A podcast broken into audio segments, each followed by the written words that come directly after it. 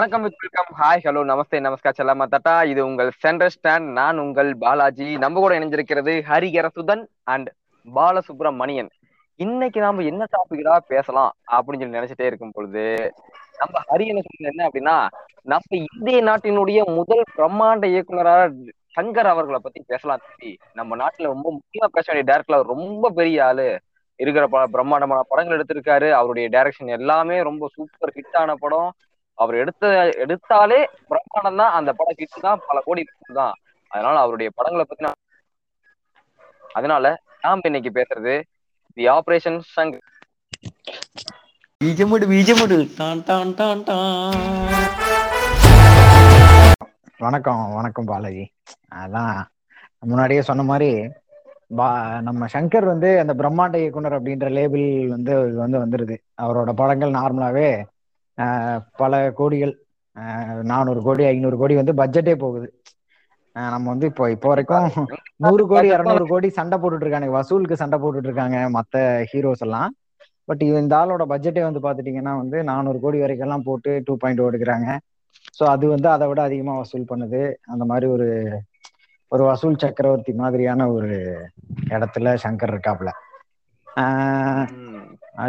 ராஜமௌலிங்களா தமிழகத்தின் ராஜமௌலியே வந்து சங்கரை வந்து ஒரு முன்னோடியா தானே பாக்குறாரு தன். அப்படி சொல்றத விட ஆஹ், தெலுங்கோட சங்கர் தெலுங்கோட சங்கர் தான் ராஜமௌலி கரெக்டா சொல்ல போனா.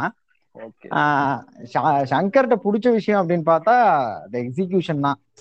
ஆஹ் ஒரு எப்படி பெரிய டீம் இருக்கும். ஒரு மியூசிக் ஒரு தனி டீம் இருக்கும். ஆர்ட் டைரக்ஷனுக்கு தனி டீம் இருக்கும். கிராஃபிக்ஸ் அந்த மாதிரியான ப பல்வேறு டீமை வந்து பாசிட்டிவா எடுத்துட்டு போற. ஒரு சொன்னா எல்லாத்தையும் கேட்க வைக்கிற எல்லாத்துட்டையும் அவங்களோட பெஸ்ட் அவுட்புட்டை வாங்கக்கூடிய ஒரு கேப்டன் அப்படின்னு வந்து சங்கரை கண்டிப்பா சொல்லலாம். அப்புறம் ஒரு நல்ல சினிமாட்டிக் சென்ஸ் இருக்க ப்ரொடியூசர் வெளிநாட்டுல இருந்து இருக்கிற எல்லா பெஸ்ட் அந்த கேமராமேனா இருக்கட்டும் இல்ல டெக்னீஷியன்ஸா இருக்கட்டும் இல்ல அந்த ப்ரொடக்ஷன் டிபார்ட்மெண்ட்ல இருக்கக்கூடிய நபர்களா இருக்கட்டும் எல்லாத்தையும் ஃபாரின்ல இருந்து அடிச்சு தூக்கி கொண்டாந்து நிறுத்தி நிறுத்தி வச்சிருவாரு. எல்லாமே வந்து பெஸ்டா கொடுக்குற அப்படின்னு சொல்லிட்டு எல்லாத்தையும் கூட இருக்குல்ல பெஸ்ட் தி பெஸ்ட் அப்படிங்கிற ஆளுங்க எல்லாத்தையும் கூட்டி கொண்டு அவருடைய படத்துல வந்து ஒர்க் பண்ணிருவாரு ஸோ அந்த மாதிரி அந்த ஹாலிவுட் மாதிரி படம் இருக்கு. நம்ம ஒரு படம் நல்லா இருக்கு அப்படின்னு சொன்னாவே நம்ம நம்ம நம்ம ஆட்கள்லாம் பார்த்துட்டு வந்தா என்ன சொல்லுவாங்கன்னா ஹாலிவுட் படம் மாதிரி இருக்கு அப்படின்னு ஸோ அந்த மாதிரி அந்த Hollywood picture quality Hollywood graphics நம்ம ஹாலிவுட் படம் எப்படி இருக்கும் அப்படின்றதுக்கு நம்ம வச்சிருக்கிற அந்த அளவுகோல்களே அதோட கிராஃபிக்ஸ் தான். டைனோசர் இருந்துச்சுன்னா நேர்ல வந்த மாதிரியே இருக்கு. அப்ப வேணா அந்த அளவுக்கு அவன் கிராஃபிக்ஸ் பண்றான். அந்த அளவுக்கு அவன் கிரீன் மேட்ல தான் எடுக்கிறான். ஒரு ரூமுக்குள்ள பச்சை கலர் திரைக்கு முன்னாடி வச்சு சும்மா தான் எடுக்கிறான். டைட்டானிக்கே வந்து ஒரு நீச்சல் குளத்துல எடுத்த படம் தான் அப்படின்லாம் சொல்றாங்க. ஸோ அந்த மாதிரி வெளிநாட்டுல இருக்கக்கூடிய டெக்னாலஜியை நம்ம தமிழுக்கு கொண்டு வந்து லோக்கலைஸ் பண்ற அந்த விஷயத்த வந்து சங்கர் வந்து தன்னோட படத்திலலாம் வந்து சரியா தான் பண்ணியிருக்காப்ல ஆனா அதை தாண்டி நம்ம இங்க பேச வேண்டிய விஷயம் என்ன அப்படின்னு பார்த்தா டெக்னாலஜி மட்டுமே படம் கிடையாது இல்லையா? ஸோ அவர் எடுத்திருக்க ஐடியாலஜி கரெக்டா அவரோட அவரோட படங்கள் வந்து நம்மளோட அற அளவீடுகளில் அது சரியா இருக்கா அப்படின்றத நம்ம விவாதிச்சே ஆகணும். எல்லா டேரக்டர்ஸும் ஒரு படம் எல்லாருமே அவங்கவுங்க இதை எடுக்க தான் செய்கிறாங்க ஆனால் அது எல்லாருக்கும் அந்த பிரம்மாண்ட இயக்குனர் இந்தியாவின் ஒரு எப்படி சொல்றது தலை சிறந்த இயக்குனர் அப்படின்ற மாதிரியான ஒரு பட்டங்கள்லாம் அவங்களுக்கு கிடையாது. இந்தியாவின் முகமாவோ அல்லது தமிழ் உலக அரங்கில் தமிழ் சினிமாவின் முகமாவோ அவங்கள வந்து முன்னிறுத்தப்படுறதும் கிடையாது.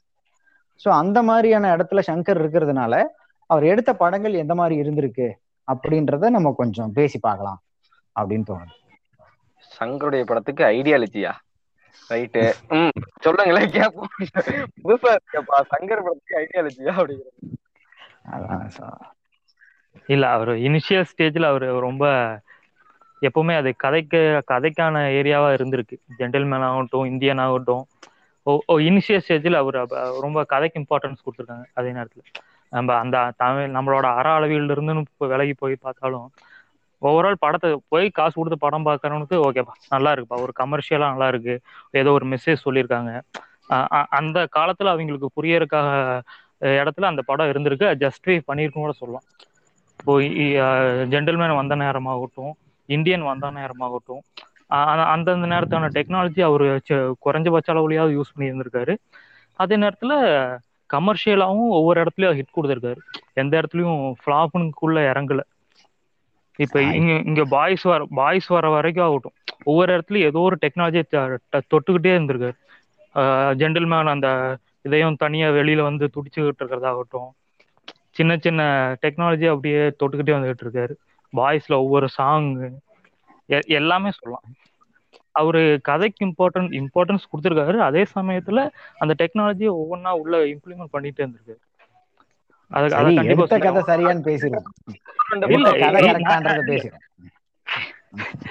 அதெல்லாம் ஒத்துக்கலாம்.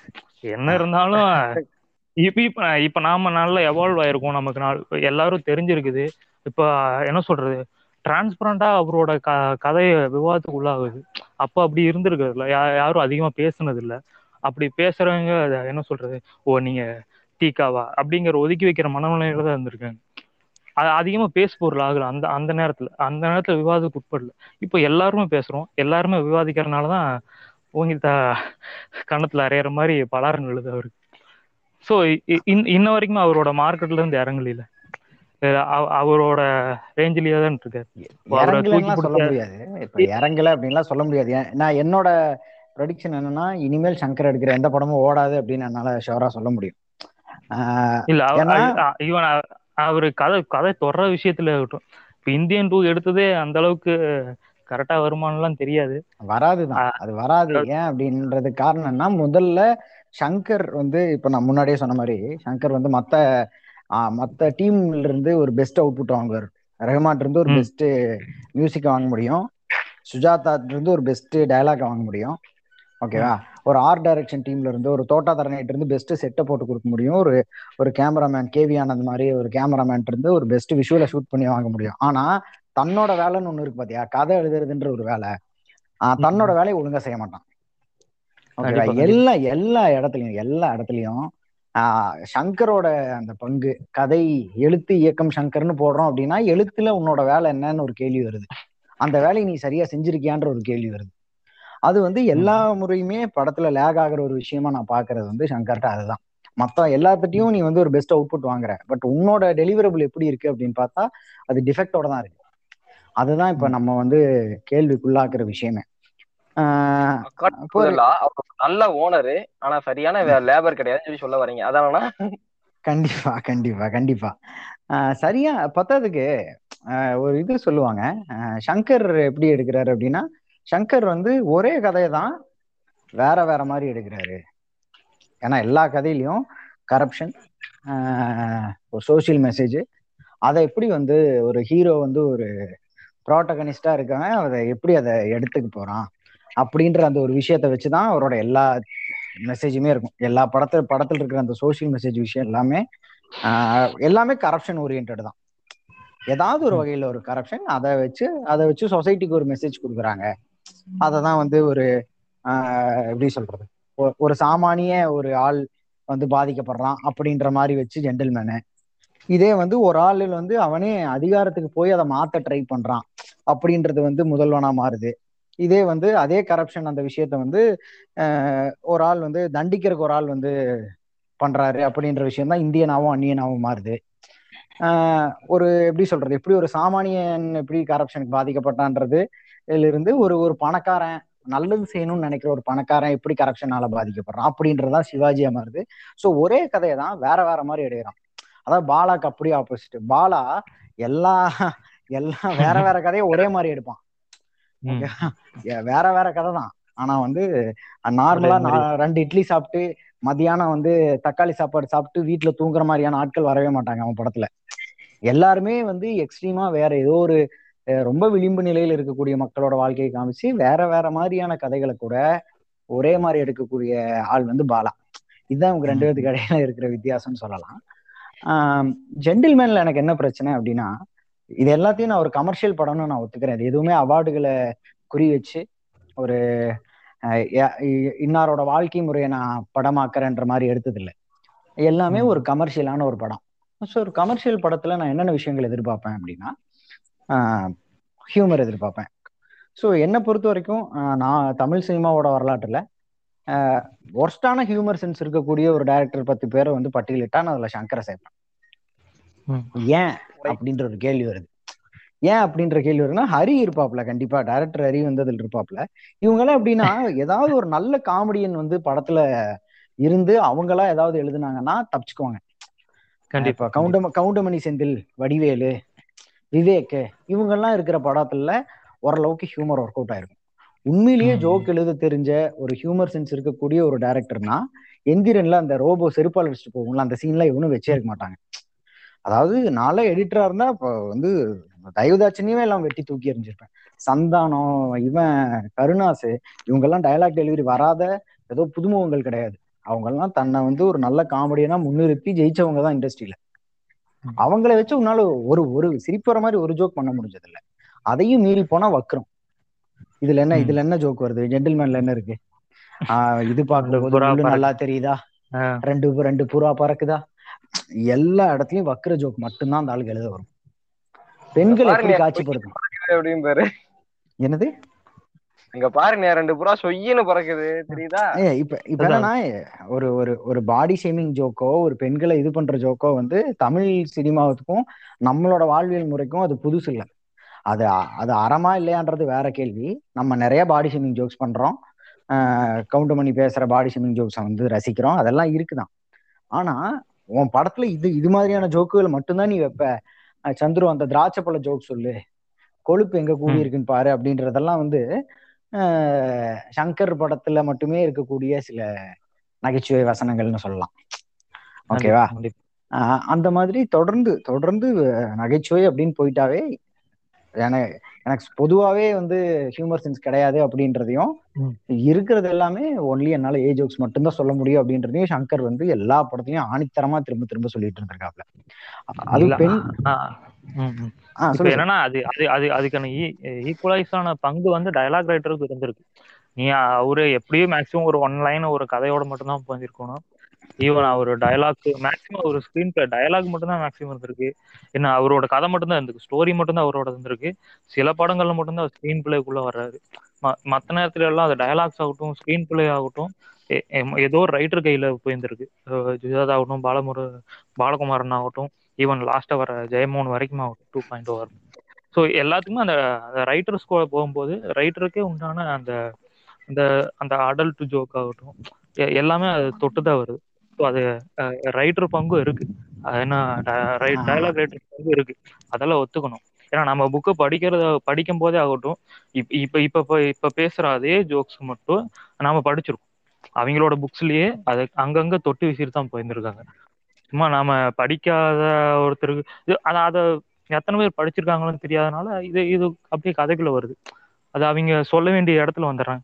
ஒரு ரைட்டர் தொட்டுட்டு போகுங்கிறனால அது அது ஒரு நிர்பந்தமா இல்ல ஜோக்ல சொல்லிட்டு போயிடலாம் ஜாலியா. எல்லா கேஸும் சுஜாதா மேலதான் எழுதுற இப்ப. அதானே சொல்ல வர்ற? அந்த வக்கிரவாதி சுஜாதா தான் சொல்ற இப்ப கரெக்டா அவரு அவ- அவரோட அவ- அவ- அதுதான் அவரு அவர் நான் எல்லாத்துக்கும் தெரியும். அவரு ஈஸியா கதைக்குள்ள கூட்டிட்டு போற மனுஷன். நீ வா கையை பிடிச்சி அவர் கூட்டிட்டு போயிருவாரு. நம்ம அது மெனக்கட்டு அது உள்ள போகுன்ட்டுலாம் கிடையாது. கையை பிடிச்சி அவர் என்னைக்கும் கதைக்குள்ள கூட்டிட்டு போற ஆளுதான் அந்த மாதிரி ஒரு கதை சொல்லிதான் சுதாதான் So, ஆ- அவ- அவர்ட்ட இருந்து வர்றதும் என்ன சொல்றது அது ஈஸியா கதைக்குள்ள கொண்டு போகணும். அதே நேரத்துல அந்த ஹியூமர் சென்ஸ் ஆகட்டும் அது அது குறைஞ்சபட்சம் தொட்டுதான் ஆகுறாரு. அதுல இவ- இவர் சங்கர் மட்டும்தான் சொல்லிட்டாருன்னு சொல்ல முடியாது. ஸோ டயலாக் ரைட்டர்ஸ்க்கும் அதோட பங்கு இருந்திருக்கு. இப்படிதான் சொல்லணும் அப்படின்னு சொல்லி சுஜாதாக்கு வந்து ஒரு மைண்ட் செட் சுஜாதாவுமே டியூன் ஆயிட்டாரு போல. இல்ல. இன்னொரு விஷயம் என்னன்னா ஆஹ் அது ஒரு விஷயம் இருக்கு. எந்த மாதிரியான டயலாக்ஸ வந்து டைரக்டர் அப்ரூவ் பண்றான்ற ஒரு விஷயமும் இருக்குல்ல. லைனா. வந்து அதை கொண்டு வர முடியாது. ரெண்டாவது சங்கர் மேல நான் இந்த அளவுக்கு ஒரு அக்யூசியேஷன் ஏன் நான் வைக்கிறேன் அப்படின்னா அது காரணங்கள் இருக்கு.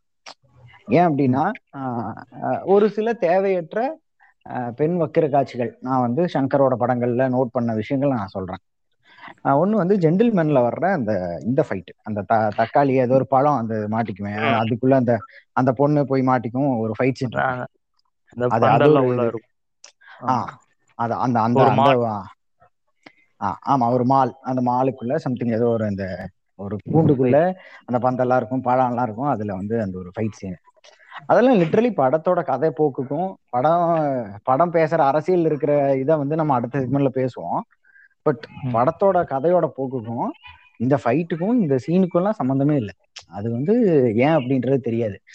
அப்படியே வரிசையா அப்படியே வந்தா முதல்வன்ல வந்து நம்ம அந்த சீனுக்காகவே படத்தை டைம் பார்த்த ஆளுங்களாம் நிறைய பேர் இருக்காங்க ப்ரோ நீங்க இந்த ஜெனிலியாவோட அக்காவா வருவாங்களே யார் அவங்க? அந்த முதல்வன்ல. அந்த லூசு பெரிய லூசு கிராமத்து லூசு. பேர் என்ன? ஏ மதுபாலாவாடா அந்த படத்துல உளராம இரு. அவ அவதான் அவங்க அக்காடா டேய் முதல்வன்ல பேர் என்னடா? மனுஷா. கொய்ராலாடா மதுபாலான்றான். அந்த மனிஷா கொய்ராலா அதுல ஏதோ வருமே தேன்மொழியா அது ஒரு லூசு வரும். அது உசுரை விட மானம் தான் பெருசு. எடுத்துக்கையா? அப்படின்னு நிக்குமே அந்த லூசு. அந்த மாதிரி அது அந்த மாதிரி சீனே இது சிவாஜிலயும் வரும். சிவாஜில ட்ரெயின். ஓடி வரும். நம்ம இத ஸ்ரேயா வந்து போயிட்டு ஆவணி இது பண்ணி ட்ரெயின் நிறுத்துவாங்க. ஓகே ஆமா. சோ அது அது சிமிலரான விஷயங்கள். ஏன் இது கூட இந்த பைக் வந்து பொண்ணா மாறும். பைக் வந்து சின்ன அந்த எதனா ஐ படத்துல. ஐ படத்துல வந்து. போகும்போது பைக் பொண்ணா மாறும். அப்புறம் போனா மாறும் ஆக்சுவலி போனா மாறும். கால் அட்டன் பண்ற பட்டன் கட் பண்ற பட்டன்லாம் எங்க வரும் அந்த ட்ரெஸ்ல அப்படின்றதெல்லாம் நம்ம பார்த்தோம். இதெல்லாம் வந்து ஆள் மனசுல அந்த ஒரு அந்த வைக்கிற எண்ணம் இல்லாம இந்த சீன்லாம் வந்து எவனாலும் யோசிக்க முடியாது. நீ கிராபிக்ஸ் ம். பண்ற சூப்பரா இருக்கு. ஓகேவா கிராபிக்ஸ் வேற லெவல்ல இருக்கு. எப்படி சொல்றது? அந்த மாதிரி ஒரு ரோபோ மாதிரி அந்த பொண்ணு வந்து மாறுது. போனா மாறிட்டு டான்ஸ் ஆடுதுன்றது வந்து தமிழ் சினிமால யாரும் பார்த்தது இல்ல அதுக்கு முன்னாடி வரைக்கும் நாங்க அந்த மாதிரி சீன் பார்த்ததே கிடையாது. எனக்கு புதுசா தான் காட்டுறேன். But why why like this அப்படின்றதான் கேள்வி. அது வந்து அந்த இடத்துலலாம் வந்து எனக்கு தெரிஞ்சு ரொம்ப ஒரு ஜஸ்டிபிகேஷனோட ஒரு உண்மையா தன்னோட நான் சொல்லிட்டு இது எயிட்டீன் பிளஸ் படம் தான் சொல்லிட்டு எடுத்த பாய்ஸ் தான் சங்கரோ டைரக்ஷன்லயே பெஸ்ட் படம் நான் சொல்வேன் மத்த. எல்லாமே வேற ஒரு போர்வையில உன்னோட வக்கரத்தை காமிச்சிருக்க அவ்வளவுதான்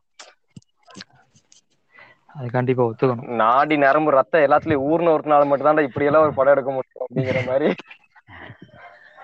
இப்ப என்னன்னா எல்லாத்தையும் சேர்த்தணும். ஒரு கமர்ஷியலுக்கு உண்டான சேர்த்தோங்கிறனால அதையும் சேர்த்திருக்காரா?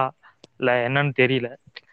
எனக்கு ஃபைட்டு வேணும் டயலாக் வேணும் கமர்ஷியல் எலிமெண்ட்ஸ் வேணும் காமெடி வேணும் மாஸ் வேணும். அந்த நேரத்துல இந்த மாதிரி ஒரு ஒரு எயிட்டீன் பிளஸ் வேணுங்கிறனால எல்லாத்தையும் இல்ல சேர்ந்த மாதிரி வேலையே இருந்தது கிடையாது. சங்கர் படத்துல வந்து வேலையே நடந்தது கிடையாது. இல்ல அது தேர்வுல அப்படிதான். சங்கர் படத்தோட ஹீரோயின்ஸோட தேர்வு அது அப்படிதான் இருந்திருக்கு. எந்த படத்துலயும் அவங்க அவங்களுக்கான டயலாக்ஸும் குறைவு அவங்களுக்கான மெனக்கடலும் குறைவு தான் நீ எந்த எந்த கதை- சங்கர் படத்தை சுத்தி ஹீரோயின் வந்து எந்த டயலாக்ஸ் கண்டென்ட்டுக்குள்ள வரவே மாட்டாங்க. வந்து கொஞ்ச நேரம் இருக்கிறியா? வா வா. உன்னோட ஹீரோயின் உனக்கு பக்கத்துல வச்சுக்கிறேன். கதைக்கு நீ- எந்த சம்பந்தமே கிடையாது. ஓகேவா ரெண்டு டூயட் நாள். கொடுக்குறேன். சீனு கொடுக்குறேன் நடிச்சிட்டு போய்க்கோ வேலை முடிஞ்சது. இந்த உனக்கு. ஒரு- சம்பளம். அவ்வளவுதான். ஒரு நாள் முதல்வர் ஆவாரு. நம்ம காசு கொடுத்து படம் பார்ப்போம். அவங்க காசு கொடுக்காம ஷூட்டிங்லயே படம் பார்த்துருவாங்க. அவ்வளவுதான். நமக்கும் ஹீரோயினுக்கும் அவ்வளவுதான் வித்தியாசம். அவங்க வந்து இந்த மாதிரி அப்பப்போ டான்ஸ் ஆடுவாங்க. நம்ம அதெல்லாம் பண்ண மாட்டோம். நம்ம நம்ம ரெண்டு பேர்த்துக்கும் அவ்வளவுதான் வித்தியாசம்ன்ற மாதிரி தான் இருக்கும். இவரு ஒரு நாள் முதல்வர் ஆவாரு லஞ்சத்தை ஒழிப்பாரு அஹ் அமெரிக்கால போயிட்டு எல்லாம் ஒரு நாள் இது பண்ணுவாரு. இவங்க மத்த ஹீரோயின்ஸ் எல்லாம் வந்து ஜஸ்ட் அதை வேடிக்கை மட்டும் பார்ப்பாங்க உள்ள இருந்துட்டு. அப்பப்ப இதாகும் போது போர் அடிக்கும் போது ஒரு பாட்டு சீன் வேணும் இல்லையா? அதுக்கா அந்த மாதிரி மட்டும் வச்சுட்டு. எதுக்கு எதுக்கு ஹீரோயின் எதுக்கு? அது டூ பாயிண்ட் ஓல அந்த பொண்ணு இருக்குமே எமி ஜாக்சன் அது வீட்டுல இருக்கும்போது சுடிதார் போட்டு பொண்ணு மாதிரி இருக்கும். வெளியே வரும்போது ரோபோ மாதிரி வரும். அதுக்கு பின்னாடி இருக்க லாஜிக் எனக்கு புரியவே இல்லை. வெளியே வரும்போது பொண்ணு மாதிரி வந்துட்டு வீட்டுல ரோபோமா இருந்தா கூட பரவாயில்ல. இது அப்படியே ஆப்போசிட்டா இருக்கு. வெளியில ரோபோன்னு காமிச்சுக்கலாம் வீட்டுல எதுக்கு பொண்ணு மாதிரி இருக்கணும்? அதுக்கு அதுக்கு வந்து முதுகுல வந்து ஜிப்பு திறக்கிற மாதிரி ஒரு சீன் அதுவே ரோபோ. உள்ள மெஷின் தானடா இருக்கும். பட் ஆனா வெப்பம் சின்ன ஒரு காட்டுவானுங்க பாருங்க. அது அந்த இடத்துல வந்து அறமால ஒரு தேவையில்லாத ஒரு தான். ஆமா. ஐயிலையும் அதே தான் ஐயில என்ன சொல்றது அந்த ஆஹ், விக்ரம் மயங்கி ஒழுங்கும் போது இவங்க பிகினில இருப்பாங்க. சந்தானம் சொல்லுவாரு ஏமா போர்வை போட்டு போதுமா அதனாலதான் மயங்கி விழுந்துட்டான்னு இல்ல லிட்டரலி அந்த அந்த சீன்ல எப்படி யோசிச்சுப்பான்னு தெரியல. இனி அத்தனை அவனும் ஜட்டியோட தான் இருப்பான். இந்த ஃபுல்லா பிகினில இருக்கும். ஷூட்டிங்ல தான் இருப்பாங்க. பார்த்து பையன் மயங்கி விழுந்துரும். ஈவன் இப்பவும் அதாவது வந்து இந்த ஒரு டுவெண்ட்டி ஃபர்ஸ்ட் இதுல எடுக்கும் போது வந்து அவன்கிட்ட அதே ஒரு மன ஓட்டம் இருக்குல்லண்ணா. அவர் நைன்டி த்ரீல ஜென்டில்மேன் இந்த விஷயத்தை காட்டினாருங்கிறது வந்து ஓகே அப்ப வந்து எல்லாருமே இது மாதிரி தான் நினைச்சிட்டு இருந்தாங்க. அப்படிங்கறது வந்து சரி நீங்க வந்து அந்த மக்கள் வாழ்ந்தீங்க வளர்ந்தீங்க அப்போ நம்ம சொல்லலாம் இப்போ ஐ படமும் இல்ல இன்னொரு படம் எடுக்கும் போதுமே இன்னமும் அதே மாதிரி ஒரு மன ஓட்டம் தான் இருக்கு. இன்னும் அவங்க வந்து பெண்களை வந்து ஒரு காட்சி பொருளா தான் காட்டுவோம். அப்படிங்கிற ஒரு மனநிலை இன்னுமே சங்கர்ட்ட இருக்கு அப்படிங்கறத நம்ம இப்பத்த வந்து நம்ம பேச வேண்டிய ஒரு பேசு பொருளா இருக்குன்னு நினைக்கிறேன். எக்ஸாக்ட்லி எக்ஸாக்ட்லி கண்டிப்பா. ஏன்னா இந்த இந்த அளவுக்கு ம- மக்கள் மத்தியில வந்து ஒரு ஒரு விழிப்புணர்வு வருது. ஓரளவுக்கு மக்களோட புரிதல் வந்து அதிகமறி அதிகமாகுது அப்படின்ற போது ஒரு கிரியேட்டரா என்ன பண்ணும் அப்படின்னா மக்களோட நாலேஜ் வந்து மதிக்கணும். மக்களோட அறிவை மதிக்கிறோம் நான் பார்வையாளனோட அறிவை மதிச்சு ஒரு படைப்பை தரவன் தான் சரியான படைப்பாளியா இருக்க முடியும்னு நான் நம்புறேன். ஓகேவா அந்த வகையில இப்போ வரைக்கும் கூட மக்களோட அறிவு இந்த அளவுக்கு வளர்ந்துருக்கு. அதுக்கு தீனி போடணுன்ற மாதிரி இல்லாம வெறும் டெக்னாலஜியை காமிச்சு நான் த்ரீ டில படம் எடுக்கிறேன். ஆனா வந்து ஏதோ ஒரு கருமத்தை எடுத்து வச்சிருப்ப நீ பாரு. அது த்ரீ டில இருக்குல்ல பாரு அப்படின்னா அது என்ன அர்த்தம்? அதுதான் டூ பாயிண்ட் டூ பாயிண்ட் வந்து அதுதான். ஒண்ணுமே கிடையாது. ஆறா அது இதுன்னுலாம் வந்து சொல்லி ஒரு பேய் படத்தை எடுத்து வச்சு காஞ்சனா போருன்னு ராகவா லாரன்ஸ் எடுப்பான் இதையே. ஓகேவா? இதையே காஞ்சனா போர்னு எடுப்பான். அத வந்து ஆறான்னு சொல்லி பொய் அதாவது எப்படி சொல்றது? செய்யும் தொழிலுக்கு வந்து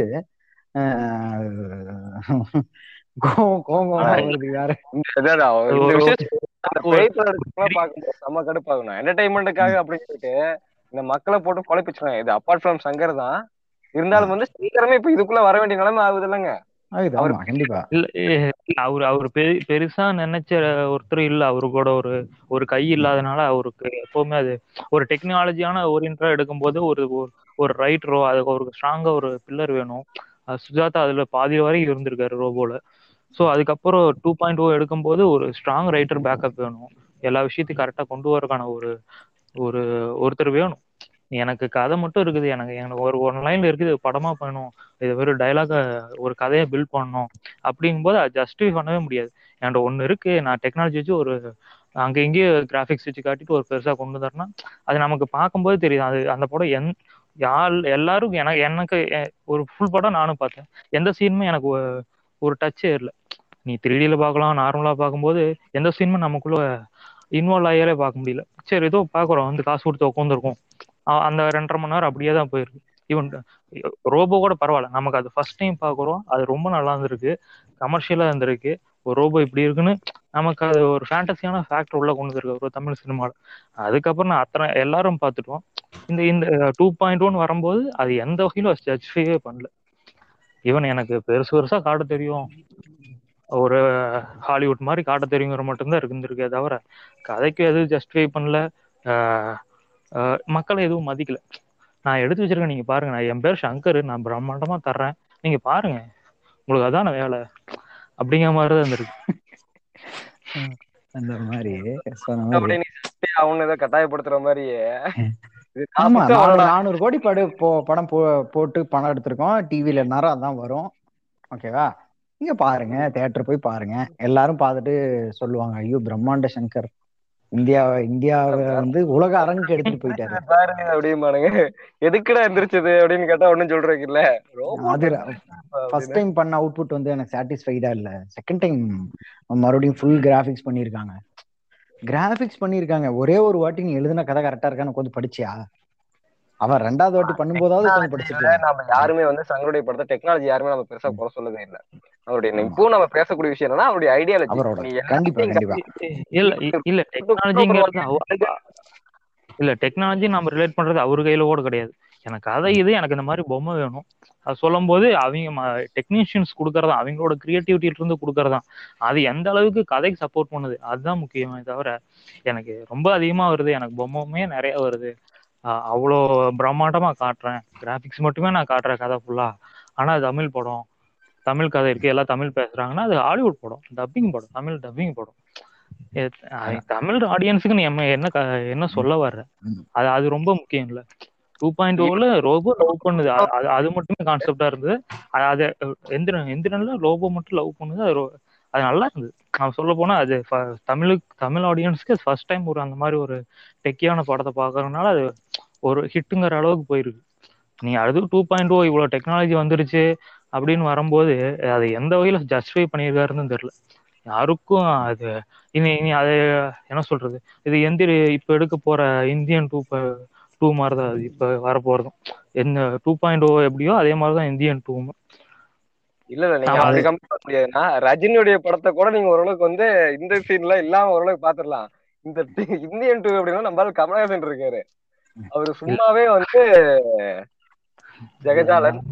இல்ல இப்ப என்னன்னா படத்துக்கு தேவைப்பட்டா நீங்க வைக்கலாம். இப்ப என்ன பொறுத்த வரைக்கும் ஒரு ஒரு இந்த சீனே ஒரு ஒரு பெட்ரூம் சீன் ரொம்ப அவங்க வந்து ஒரு நியூடாவே நடிக்கிறாங்க. ஒரு பான் மூவி மாதிரி நீ எடுக்கிறன்னா கூட அதை எடுக்கலாம். அதை எடுக்கிறதுக்கான ஒரு கலைத்தன்மை இருக்கு. அந்த சீன் வந்து எப்படி சொல்றேன் அந்த சீன் வந்து படத்துல வந்து தேவையா இருந்தா நீ எடுக்கலாம். நான் அதை ப- நான் அதை பத்தி நான் இதே பண்ண மாட்டேன். ஓகேவா ஆனா தேவையற்ற இடத்துல உன்னோட ஆழ்மன வக்கரத்தை காட்டும் போது தான் எனக்கு கோவம் வருது. இப்ப வந்து இப்ப இதே சீன் இதே மாதிரியான ஒரு விஷயம் எந்திரன்ல நடக்கும்.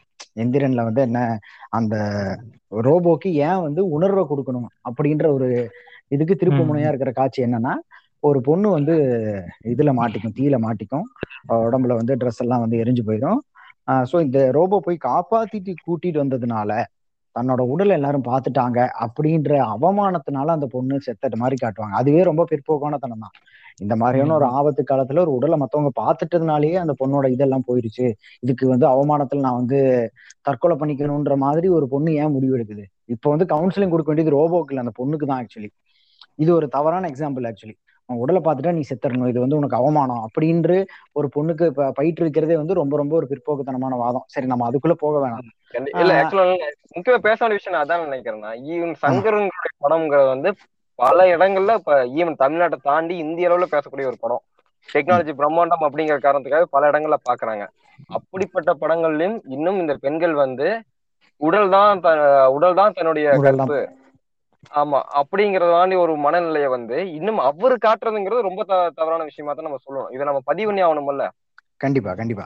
ஏன்னா அந் அந்த மாதிரியான ஒரு சீனை தான் வந்து அவன் வந்து ஒரு இது ஒரு இவ்வளவு பிற்போக்குத்தனமான ஒரு காட்சி எடுத்து வச்சு உடல்ல வந்து எல்லாம் பார்த்துட்டா நீ த இது வந்து அவமானம் நீ வந்து உன்னோட உயிரை மாய்த்து கொள்ளக்கூடிய அளவுக்கு இது ஒரு அவமானம் அப்படின்னு ஒரு கருத்தை வந்து அந்த இடத்துல விதைச்சிடுறான். ரெண்டாவது இதை வந்து அந்த ரோபோவும் கத்துக்கணுமா? அதுக்கு தான் உணர்வு கொடுக்கணும் அப்படின்னு சொல்லிட்டு ட்ரைனிங் எடுப்பாங்க. அப்பதான் ரோபோக்கு வந்து லவ் வந்துருது. ஓகேவா இந்த மனுஷங்க உணர்வை நீ புரிஞ்சுக்கணும். இந்த மனுஷங்க உணர்வை நீ புரிஞ்சுக்காமே இருக்கலாம் ரோபோன்னு நான் சொல்லியிருப்பேன். நான் அந்த இடத்துல இருந்தா இது வேணாம் ரோபோ உனக்கு. நீ தான் கரெக்டா இருக்க. நீங்க நீ கரெக்டா தான் பண்ணிருக்க அந்த பொண்ணை காப்பாத்தான் கூட்டு வந்திருக்கேன் அந்த பொண்ணுக்கு நாங்க சொல்லி கொடுத்துருக்கணும். நாங்க தப்பு பண்ணிட்டோம். இப்ப வேற ஒன்னையும் சேர்த்து கரெக்ட் பண்ணிட்டு இருக்கோம். முதல் ரெட் சிப்பை வந்து வசீகரன் தான் வைக்கிறாரு. அதுக்கப்புறம் தான் போரா வைக்கிறாரு. ஓகேவா மு- முதல் ரெட் வந்து வசீகரன் தான் வைக்கிறாரு அந்த இடத்துல. வச்சுதான் சொல்லி கொடுக்குறாங்க. அப்படி அப்படியே அந்த பிற்போக்குத்தனமான வாதங்கள்ல அந்த படம் போகுது. எனக்கு அந்த ஒரு சீனை வந்து நீங்க அப்படி காட்டுறது தேவைன்னா நீங்க காட்டுங்க. அதை பத்தி பிரச்சனையே இல்லை. எனக்கு வந்து நாங்க இந்த மாதிரி ஒரு எப்படி சொல்றது? ஒரு எக்ஸ்போ உடம்ப எக்ஸ்போஸ் பண்ற சீன்களை நாங்க பார்க்க மாட்டோம். அப்படின்லாம் யாரும் சொல்லல. எல்லாருமே அதுக்கான ஆடியன்ஸ் இருக்கும். நாங்க பார்ப்போம். தான் என்ஜாய் பண்ணுவோம் தான். ஆனா அந்த சீன் படத்துல எதுக்கு? அப்படின்ற ஒரு காரணத்தை மட்டும் வைங்கன்றேன். காரணமே இல்ல, பண்ணோம்னா, உடம்ப எக்ஸ்போஸ் பண்றதையோ இல்ல ஒரு பால் ஒரு பாலியல் சார்ந்த தொழில் சார்ந்த மாதிரி ஒரு சீனையோ நம்ம வந்து தப்புன்னு சொல்ல கிடையாது. ஆமா. இன்னும் ஒரு பிற்போக்குவாதமா ஒரு கருத்தையும் நமக்கு இன்னும் திணிக்கிறாங்க பாத்தீங்களா? அதைத்தான் நம்ம தப்புன்னு சொல்றோம். அதுதான் சொல்றோம். எல்லாருமே வந்து ஈவன் இன்னைக்கெல்லாம் தேர்ட்டின் பிளஸ்ஸே வந்து எல்லாருமே ஏஜென்ட் மூவிஸ் வந்து பாக்குறாங்க. எல்லாத்து கையிலயும் இன்னைக்கு செல்போன் இருக்கு. அதனால சோ வந்து ஈவன் எல்லாருமே பாக்குறாங்க. அதனால வந்து நீங்க காட்டுறதே தப்பு அப்படின்னு சொல்லி சொல்லக்கூடிய விஷயமா இங்க இல்ல. ஆனா இன்னமும் அந்த இடத்துல வல்கரா காட்டுறது ஒரு ஒரு பொண்ணுடைய உடலை காட்சி பொருளாவே மையப்படுத்துறது அப்படிங்கிறத ஒரு மிகப்பெரிய பிரம்மாண்ட இயக்குனர் வந்து செய்யக்கூடாது. கண்டிப்பா. ஆனா அப்படிங்கறத பண்ணிட்டு இருக்கான் அவன் வந்து தொடர்ந்து. இதை மட்டும் தான் பண்ணிட்டு இருக்கான் ஃபர்ஸ்ட் படத்துல இருந்து இப்போ வரைக்கும் அதான் பண்ணிட்டு இருக்கான் அதனாலதான் நம்ம வந்து ஆஹ், ஒரு ஒரு அடையாளமா தமிழ் சினிமாவின் அடையாளம் தமிழ் சினிமாவின் முகம் சங்கர்னு சொல்லும்போது எனக்கு ஒரு அவமானம் வர்றது என்ன அப்படின்னா இதுதான். இப்படி ஒரு ஆளை வந்து நான் தமிழ் சினிமாவின் முகமா நான் எப்படி எடுத்துட்டு போக முடியும்? ஆஹ் அங்க உண்மையாலுமே அரசியல் புரிதலோட எடுத்துட்டு இருக்க டேரக்டர்லாம் வியாபாரம் பெரிய பெரிய அளவில் இல்லைன்றதுனாலே அவங்க முகமற்றவங்க எல்லாம் மாறிட்டாங்களா அப்படின்ற ஒரு கேள்வி வருது. சோ பணம் தான் முகமா அப்படின்ற ஒரு கேள்வியும் வருது. இத்தனை பிற்போக்குவாதத்தை வச்சிருக்கான் சரி சொல்லுவாரு நான் கார் வாங்கினா தான் நான் என்னுடைய படம் வெற்றின்னு சொன்னீங்கன்னா தேவையில்லை. எனக்கு பட்ஜெட் போதும். அப்படிங்கறத ராம ஒரு இன்டர்வியூல சொல்லும்போது அப்படிதான் சொல்லுவாரு. இங்க படம் வசூலானா மட்டும்தான் அது கடை வெற்றி பெற்ற கதை அப்படின்னு சொல்லி சொல்றாங்க. இந்த கதையுடைய கரு வந்து சரியா மக்களை போய் சென்றடைஞ்சிருக்குது அப்படின்னு சொல்லி கேட்டா வந்து அது வெற்றி கிடையாது. கண்டிப்பா. ஏன்னா இது எப்படின்னா. இல்ல இல்ல. இது எப்படி பேசுவோ பேஸ்பூர்ல ஆகுதுன்னா ஆஹ் இவ்வளவு பெரிய பிரம்மாண்ட டைரக்டர் ஒரு என்ன சொல்ற எல்லா டெக்னாலஜி முன்னாடி கொண்டு வரவரே இந்த மாதிரி பிற்போக்குத்தனத்தை வைக்கிறது தான் இப்போ பேசுபொருள் ஆகுது நீங்க ம மற்ற டைரக்டரோ பழைய டைரக்டரை முன்னாடி வைக்கிறதே ஆகட்டும் ஆஹ் இது மாதிரி என்ன சொல்றது? விஜயோட அப்பா ஆகட்டும் அந்த எயிட்டிஸோ நைன்டிஸோ இந்த மாதிரி டைரக்டர் வைக்கிறது இந்த மாதிரி நான் பேஸ் பொருள் கொண்டு வரதில்ல. நீ இவ் இவ் இவ்வளவு முற்போக்கு கொண்டு வர்ற தமிழ் சினிமாவில் இவ்வளவு எவாலுவேஷனை கொண்டு வர்ற நீ ஏன் மறுபடியும் போய் இந்த மாதிரி ஆஹ், பெண்களை இந்த மாதிரி வைக்கும்போது தான் அது பேஸ் பொருள் ஆகுது ரோபோட்டை காட்டி ரோபோட்டுக்குள்ள ஒரு வல்கரான தாட்டை வந்து நீ மறுபடியும் ரோபோட்டுக்கே கொண்டு வர அப்படிங்கறதா நமக்கு பிரச்சனை. நல்லா இருக்கு நாங்க டெக்க வந்து வர வைக்கிறோம் ஆனா ரோபோட்ல ஒரு வல்கர் தாட்டை நம்ம மீது மறுபடியும் வந்து ஒரு திணிக்கிறாங்க பாத்தீங்களா? அதைத்தான் நம்ம எதிர்க்கிறோம். இது இது இதுல இதுல சைலண்டா இளையோடுற விஷயம் என்னன்னா அது வந்து ஆ, நீ அதை சோசியல் மெசேஜுக்காக காட்டுற. ஒரு படத்துல நீ வந்து உன்னோட படத்தோட மொத்த ஓவரால் பேக்கேஜா சொல்லும்போது அந்நியன் படத்தை என்ன சொல்லுவோம் விதி மீறுறவனை தண்டிக்கிறான். ஸோ யாரும் விதி மீறக்கூடாது. அந்த மாதிரி லஞ்சம் வாங்குறவனை தண்டிக்கிறான். இல்லை யாரும் லஞ்சம் வாங்க- அந்த மாதிரி ஒரு சோசியல் பேக்கேஜில் நீ உன்னோட படத்தை வந்து ஏதோ ரொம்ப ஒரு நோபலான விஷயமா கொண்டு போகும்போது இந்த மாதிரியான பிற்போக்குத்தனங்களை வந்து இலையோடி நீ வைக்கும்போது அது என்ன ஆகுதுன்னா நீ காட்டுற எல்லா விஷயமே சரி அப்படின்ற ஒரு மென்டாலிட்டி வந்து இயல்பாவே பாக்குற மக்களுக்கு வந்து வந்துடும் காட்டுற விஷயத்துல இது சரி இதை எடுத்துக்கணும் இது தப்பு இதை எடுத்துக்க கூடாதுன்ற மாதிரி மக்கள் பார்க்க மாட்டாங்க. அப்படியெல்லாம் பார்த்திருந்தா எம்ஜிஆர் எல்லாம் வந்து இதா இருக்க முடியாது. ரஜினி எல்லாம் வந்து அரசியல் ஆசையோட இருந்திருக்க முடியாது இல்லையா? மக்களுக்கு அந்த தெளிவு. கிடையாது. அப்ப வந்து படத்தை எடுக்கிற படைப்பாளிக்கு தான் அந்த பொறுப்புணர்வு வேணும். ஓகேவா? இது தப்பு இதை எடுத்துக்க தேவையில்லைன்ற மாதிரிலாம் தெரியாது. நீ தப்பை எடுக்காத. அது அரசியல் அரசியல் ரீதியா அது சரியா? பொலிட்டிக்கலி அது கரெக்டா அந்த அந்த சீர்மை இருக்கா அப்படின்றத பார்க்க வேண்டிய பொது ஒரு இது வந்து படைப்பாளிக்கு இருக்கு. ஓகேவா? எயிட்டீன் பிளஸ் படம் எடு. பான் மூவி எடு. நான் நான் அதாவது அது பான் மூவின்ற சொல்ற ஒரு நியாயம் உங்ககிட்ட இருக்கணும். அவ்வளவுதான் நான் கேட்கிறேன் என்ன வேணாலும் எடு. ஆனா அது அதுதான் சொல்லிட்டு எடு. நான் வந்து ரொம்ப ஒரு சோஷியல் மெசேஜ் இருக்கிற படம் எடுக்கிறேன்னு சொல்லி எடுத்துக்கிட்டு அதுல நீ இந்த மாதிரி சீன் வைக்கும்போது மக்கள் வந்து குழம்பிடுறாங்க ஓ இப்போ உண்மையிலேயே வந்து இந்த மாதிரி அப்படின்னு சொல்லி நினைச்சுக்கிறாங்க. அங்கதான். நமக்கு அரசியல் நிலைப்பாடுகளை அடிக்க ஆரம்பிச்சான்னா இன்னும் நிறையவே இருக்கு. இந்தியன் படத்தை எடுத்துக்கலாம். பொதுவாவே தான் நம்ம முன்னாடியே சங்கர் மேல வைக்கக்கூடிய குற்றச்சாட்டே அதுதானே. எலைட்டிசம் பார்ப்பனிய சார்பு. இது வந்து ரொம்ப ரொம்ப நெடி அடிக்கும். நெய்டப்பா வாசம் அடிக்கும். படம் பார்த்தாவே தியேட்டர்லயே நெய்டப்பா வாசம் தான் அடிக்கும். ஒத்த நாமம் போட்டால பார்க்காம இருக்கவே முடியாது. மினிமம் ஏதாச்சும் ஒன் ஆர் டூ சீன்ஸ்லயாச்சும் வந்து ஒரு நபர் வந்து அவர் அக்மார் கேரக்டரோட நல்லவர் வந்து அந்த இடத்துக்குள்ள வந்து கிராஸ் ஆயிடணும். ஆமா கண்டிப்பா. இல்லைன்னா அது எப்படி முடியும்? நம்ம அரசு எந்திரம் எப்படி செயல்படுதுன்னு ஒரு விவரிக்கிற ஒரு காட்சியை வந்து இந்தியன்ல வச்சிருப்பாரு. அதாவது இந்தியன்ல இந்திய இந்தியன்லயே வந்து எப்படி ஒரு இது இது ஒரு அண்டர்லையிங் அரசியல் தான். இது ஒரு எப்படி சொல்றது? பின்னணியில இளையோடி வைக்கிற ஒரு மெசேஜ் தான். படம் வந்து லஞ்சத்துக்கு எதிரான ஒரு படம் தான். அதுல வந்து. மனோரமா வந்து இந்த தியாகி அவங்க அவங்க சம்திங் அவங்க ஹஸ்பண்டோ யாரோ இறந்துருப்பாங்களோ என்னவோ அதுக்கு வந்து மந்த்லி அந்த காசு வாங்குறதுக்காக அந்த கவர்மெண்ட் ஆஃபீஸ் வந்திருப்பாங்க. ஸோ அவங்க வந்து அந்த கூட இருக்கிற பொம்பளைக்கு அதே மாதிரி வந்தவங்களுக்கு எப்படி இதாகுதுன்னு சொல்லிட்டு ஒரு ஒரு இதாக சொல்லுவாங்க. இந்த ஆள் தான் பியூனு. பூசாரியே வ- சின்ன சாமியே வரம் கொடுத்தாலும் பூசாரி வரம் கொடுக்காது. இவனுக்கு நீ வந்து ஒரு ஒரு வாட்டி ஐம்பது ரூபா கொடுத்தாதான் உன்னை உள்ளே விடுவான். இது வந்து இந்த ஆளு அவரை ஒருத்த ஒரு ஆள் வந்து கொட்டாய் போட்டு உட்காந்துருப்பாப்ல அந்த ஆள் ஏதோ சம்திங் கிளர்க் மாதிரி உட்காந்துருப்பாப்ல ஆஹ் அவனுக்கு நூறுரூவா கொடுக்கணும். இவனுக்கு நூறுரூவா அப்படி அப்படியே இது வரிசையா போகும். அப்புறம் கடைசியில ஒரு ஒரு ஒரு அம்மா மட்டும் உட்காந்துருப்பாங்க இந்த அம்மா ஒரு ஐயர் அம்மா இந்த அம்மா யார்கிட்டையும் காசு வாங்காது பாவம். நமக்கு இது பண்ணிட்டு கையெழுத்து போட்டு கொடுத்துரும். இது கொடுத்ததுக்கு அப்புறம் தான் ஃபைல அந்த ஒரு மேஜிக்கே போகும். அப்புறம் அங்க போனா அவருக்கு இத்தனை ரூபா கொடுக்கணும். அப்படின்னு வரும்போது ஸோ இப்போ சொல்லும்போது என்ன? இப்போ ஐயர்கள்லாம் இருந்தா அவங்க எல்லாம் வந்து காசு வாங்க. மாட்டாங்க. அவங்க ரொம்ப நியாயஸ்தரா நடந்துப்பாங்க. அப்படின்ற ஒரு வந்த உடனே வந்து நாதிக்கு லஞ்சம் கொடுக்கணும் அப்படின்னு சொல்லி அவர் உடனே அநியாயத்துக்கு பொங்குவாரு. ஆமா. வேற யாரும் பொங்கல. கரெக்ட் ஆமா வேற யாருமே பொங்க மாட்டாங்க. பார்த்த தான் ஃபர்ஸ்ட் பொங்குவாரு. ஏன் நீ எனக்கு கொடுக்க வேண்டியதானே அப்படின்னு சொல்லி அவர் தான் ஃபர்ஸ்ட் பொங்குவாரு. ஆமா ஹிந்துல எழுதுற I will write to the Hindu அப்படின்னு சொல்றது அந்த ஹிந்து. பேப்பர் நம்மெல்லாம் நம்மெல்லாம் தினத்தந்தி. ஓகேவா? ஆமா. ஹிந்து வந்து அவங்க தானே ஹிந்து இந்தியன் எக்ஸ்பிரஸ்லாம் அவங்க தான் I'll write to the Hindu அப்படின்னு சொல்லி அந்த வந்து அநியாயத்துக்கு எதிராக முதல் குரல் கொடுக்கறது காமெடியா காமிச்சிருந்தா கூட அநியாயத்துக்கு எதிராக முதல் குரல் கொடுக்கறது படத்துல எல்லாருமே லஞ்சம் வாங்குவானுங்க. Police traffic police minister. Collector deputy collector எல்லாருமே வாங்குவாங்க. அந்த லஞ்சத்தை கண்டுபிடிக்கிற மாதிரி ஒரு ஆள் போலீஸ் வருவார் நெடுமுடி வேணு வருவாரு. நெடுமுடி வேணு மட்டும்தான் வாங்க மாட்டாரு படத்துல. லஞ்சம் வாங்காத ரெண்டு பேரு இந்தியன் தாத்தாவும் நெடுமுடி வேணும் தான். ஓகேவா? அந்த நெடுமுடி வேணு கூட பிராமணரா தான் இருப்பாரு. ஆமா. அந்த மாதிரி அப்படி இயல்பாவே இப்ப நம்ம எல்லாம் சொல்றோம்ல இவங்க எல்லாம் ஐயங்கார் ஸ்வீட்ஸ் ஏன் வாங்குறோம்? சுத்தபத்தமா செய்வாங்க. அதான் நம்ம எல்லாம் வந்து சாணியை கையில முக்கிட்டு அதுக்கப்புறம் வடை தட்டி போடுற மாதிரி சுத்தபத்தமா செய்வாங்க. அந்த மாதிரி சுத்தபத்தம் நல்லது எல்லாமே அவங்க மட்டும்தான் அப்படின்ற ஒரு கருத்தியலை சமுதாயத்துக்குள்ள விதைக்கிறதுக்கு இந்த மாதிரியான காட்சிகள் தான்.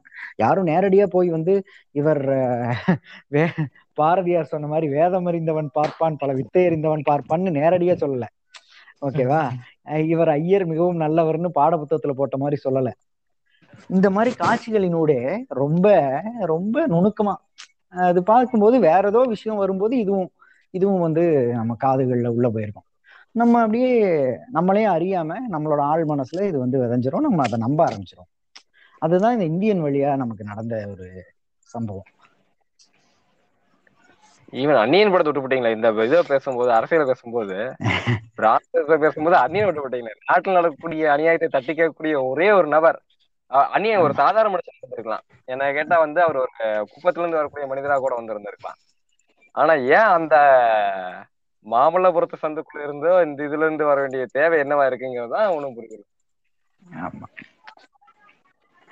அவர் அவர் கொல்ற ஆட்கள்லாம் தான் அதுல முக்கியமே.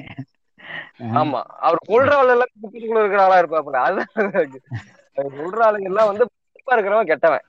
இந்த மனநிலை வந்து இன்னும் திரும்ப திரும்ப அந்த இதை விதைச்சுக்கிட்டே இருக்கிறாங்க. ஹீரோனா சிவப்பா தான் இருக்கணும் அப்படிங்கறது இந்த இடத்துல வந்து கருப்பா இருக்கிறவன் இந்த இடத்துல இந்த சாதாரண தொழில் பண்ணக்கூடிய நபர்கள் இவங்க எல்லாருமே வந்து தவறு பண்ணிட்டே இருக்கிறாங்க.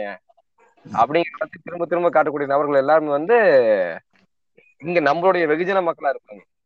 தட்டி கேட்கக்கூடிய நபர் யாருன்னு சொல்லி கேட்டா ஒரு பிராமணன்.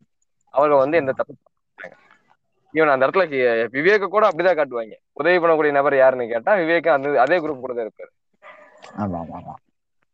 ஆஹ் அந்த அந்த படத்தெல்லாம் வந்து சீன் பை சீனா நம்ம வந்து சொல்லலாம். அது வந்து முழுக்க போடலாம். இல்ல அவ அவ- அவருக்குள்ள எப்படி இந்த இந்த மாதிரி பார்ப்பனியம் விஷயம் ரொம்ப டெப்தா இருக்குன்னு தான் தெரியல. இவன் அவர் பிராமின் கூட இல்ல. அப்படி இருந்தா கூட நீங்க எங்க எங்களை எங்களோட சித்தாந்தத்தை தான் நீங்க விதைக்கிறீன்னு கூட குற்றம் சொல்லலாம். ஈவன் ஒரு பிராமணா இல்லாத போது நீங்க இவ்வளவு விஷயத்த வன்மா சொல்றதுக்கு எதுக்கு? ஏன் அவ அப்படி சொல்லும் இன்டென்ஸ்டா சொல்ற மாதிரி இருக்கு ஒவ்வொரு விஷயமும். ஆஹ் எப்படி சொல்றது? எனக்கு டயலாக் எழுதி கொடுத்தாங்க நான் படமா வச்சுட்டேன்லாம் இல்லாம ஒரு கதை இருக்குன்னு அப்படியே வச்சுட்டேன்னு இல்லாம ஏதோ ஒரு அவங்க அவங்கள மையப்படுத்தியே அவங்க நான் படம் எடுக்கிறேன். அந்த அந்த மாதிரிதான் ஒரு சில சீன்ஸ் அப்படியே தான் இருக்கும். ஆஹ் ஈவன் நந்தினியை கொல்றதுவோ எல்லாருமே பண்ணதெல்லாம் ஓகே மற்ற சமூகத்தை சேர்ந்தவங்க பண்ணியிருக்காங்க. கடைசியில ஹீரோயின் நந்தினி அப்படின்னு வரும்போது அவருக்குள்ள ஒரு ஒரு என்ன சொல்ற அதே கிளைமேக்ஸ் கொண்டு வந்தாச்சு. சரி எப்படி இருந்தா ஆஹ் இந்தியன் சினிமாவோட கிளைமேக்ஸ் கடைசியில யாரும் தண்டிக்கப்படக்கூடாதுன்னு இருக்குது. ஸோ நாங்க இங்க வந்து நாங்க யாரையும் கொல்ல மாட்டோம்னு வந்துருச்சு கடைசியில. இல்ல இப்ப இந்தியன் அந்நியன் நீ சொன்னனால எனக்கு ஒரு இதுல ஒரு வித்தியாசமான ஒரு பாயிண்ட் வருது. இந்தியன்ல வந்து தன்னோட பையனை அவர் கொல்றாரு. கண்டிப்பா. ஓகேவா ஆனா இதுல வந்து அந்நியன் வந்து அவனோட லவரை கொல்ல மாட்டேங்கிறான். அது காரணம் என்ன அப்படின்றதுக்கு உண்டான இதை நான் உங்களோட புரிதலுக்கே விட்டுறேன். ஓகேவா இதுல ஏன் அவன் நந்தினிய கொல்லல?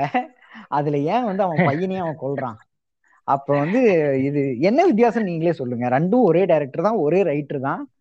வந்து உங்களோட புரிதலுக்கே நான் விட்டுறேன். ஓகேவா கொண்டங்காக்கா கொண்டக்காரி பாட்டு பாடுறதுக்கு ஆள் வேணுமில்லங்க. நீங்க வாட்டுக்கு பொசன் கூப்பிட்டு போயிடுவீங்க. நான் எப்படி ட்வீட் பண்றேன் இல்ல நான் அதான் ஒரு- ஒரு ஹீரோ இருக்காரே. இதுலயே இருந்த இப்ப அன்னியன்லாம் கொண்டதாகட்டும் அந்த டிஃப்ரெண்டா வர்ற ஒவ்வொரு ஆஹ், அன்னியன் ஆகட்டும் அம்பி ஆகட்டும் எமாவாகட்டும் அவருக்குள்ள இருக்கிற விஷயம் தானே. எனக்குள்ள ஒரே ஒரு ஹீரோ இருந்தா போதும். அதான் இந்த மாதிரி சொல்லலாம்னா அப்படி சொல்லலாம். அத ஒரு ஹீரோ இருக்காரு. அந்த இந்த ரெண்டு படத்துலயுமே ஒரு கண்டினியூட்டிக்கான டச் விட்டுட்டு தான் முடிச்சிருக்காரு படத்தை. விவரமா. நான் சொல்ல புரியல. பாய்ஸ் படத்தை பாய்ஸ் படத்தை வந்து பாய்ஸ் படத்தை எனக்கு திட்டுறதுக்கு இது இல்லை. ஏன்னா அந்த அந்த படம் மட்டும்தான் சங்கர் வந்து அவன் நியாயம் எடுத்த ஒரு படம். ஓகேவா. ஓப்பனா சொல்லி எடுத்த படம். ஓப்பனா அது வந்து ஒரு அடல்ட் காமெடி படம்னு சொல்லி எடுத்தான். நேம் என்னன்னு கேக்குறேன் என்னது புரியல. விவேக் கேரக்டரோட நேம் என்ன? விவேக் கேரக்டரோட நேம் சந்தானம் அது இல்ல என்ன சாரு? சந்தானம் சார். சந்தானம் சார்லடா வேற ஏதோ சொல்லுவான்டா. எனக்கு சேஷாத்திரியோட ஏதோ ஒரு பேர் அந்த மாதிரி ஏதோ ஒண்ணு இதான மாதிரி டக்குன்னு ஒரு தோணுச்சா? நான் அதான் கேட்டேன். அந்த இதுல கூட அவரை கொஞ்சம் வேற ஏதோ சாருன்னு தான் கூப்பிடுவானுங்க. என்ன சாருன்னு கூப்பிடுவானுன்னு மறந்துட்டேன். ஐயோ வாயிலே இருக்கு மறந்துட்டேனே. எனக்கு வாய்ஸ் ரொம்ப வேணுகோபால் ஃப்ரம் டைடல் பார்க் வேற ஜோக்கு இது இது வந்து சந்தானம் எல்லாம் இல்லடா.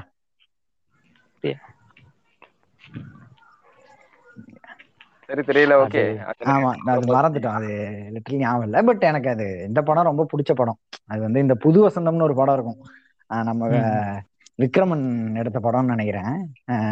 எஸ் ஏ ராஜ்குமார் மியூசிக்ல ஒரு பாட்டு அது. அந்த மொட்டை மாடியில நாலு ஃப்ரெண்ட்ஸ் இருப்பாங்க. மியூசிக் போடுறதுக்காக ஊரை விட்டு வந்துருவாங்க. ஊமையா ஒரு பொண்ணு வரும்.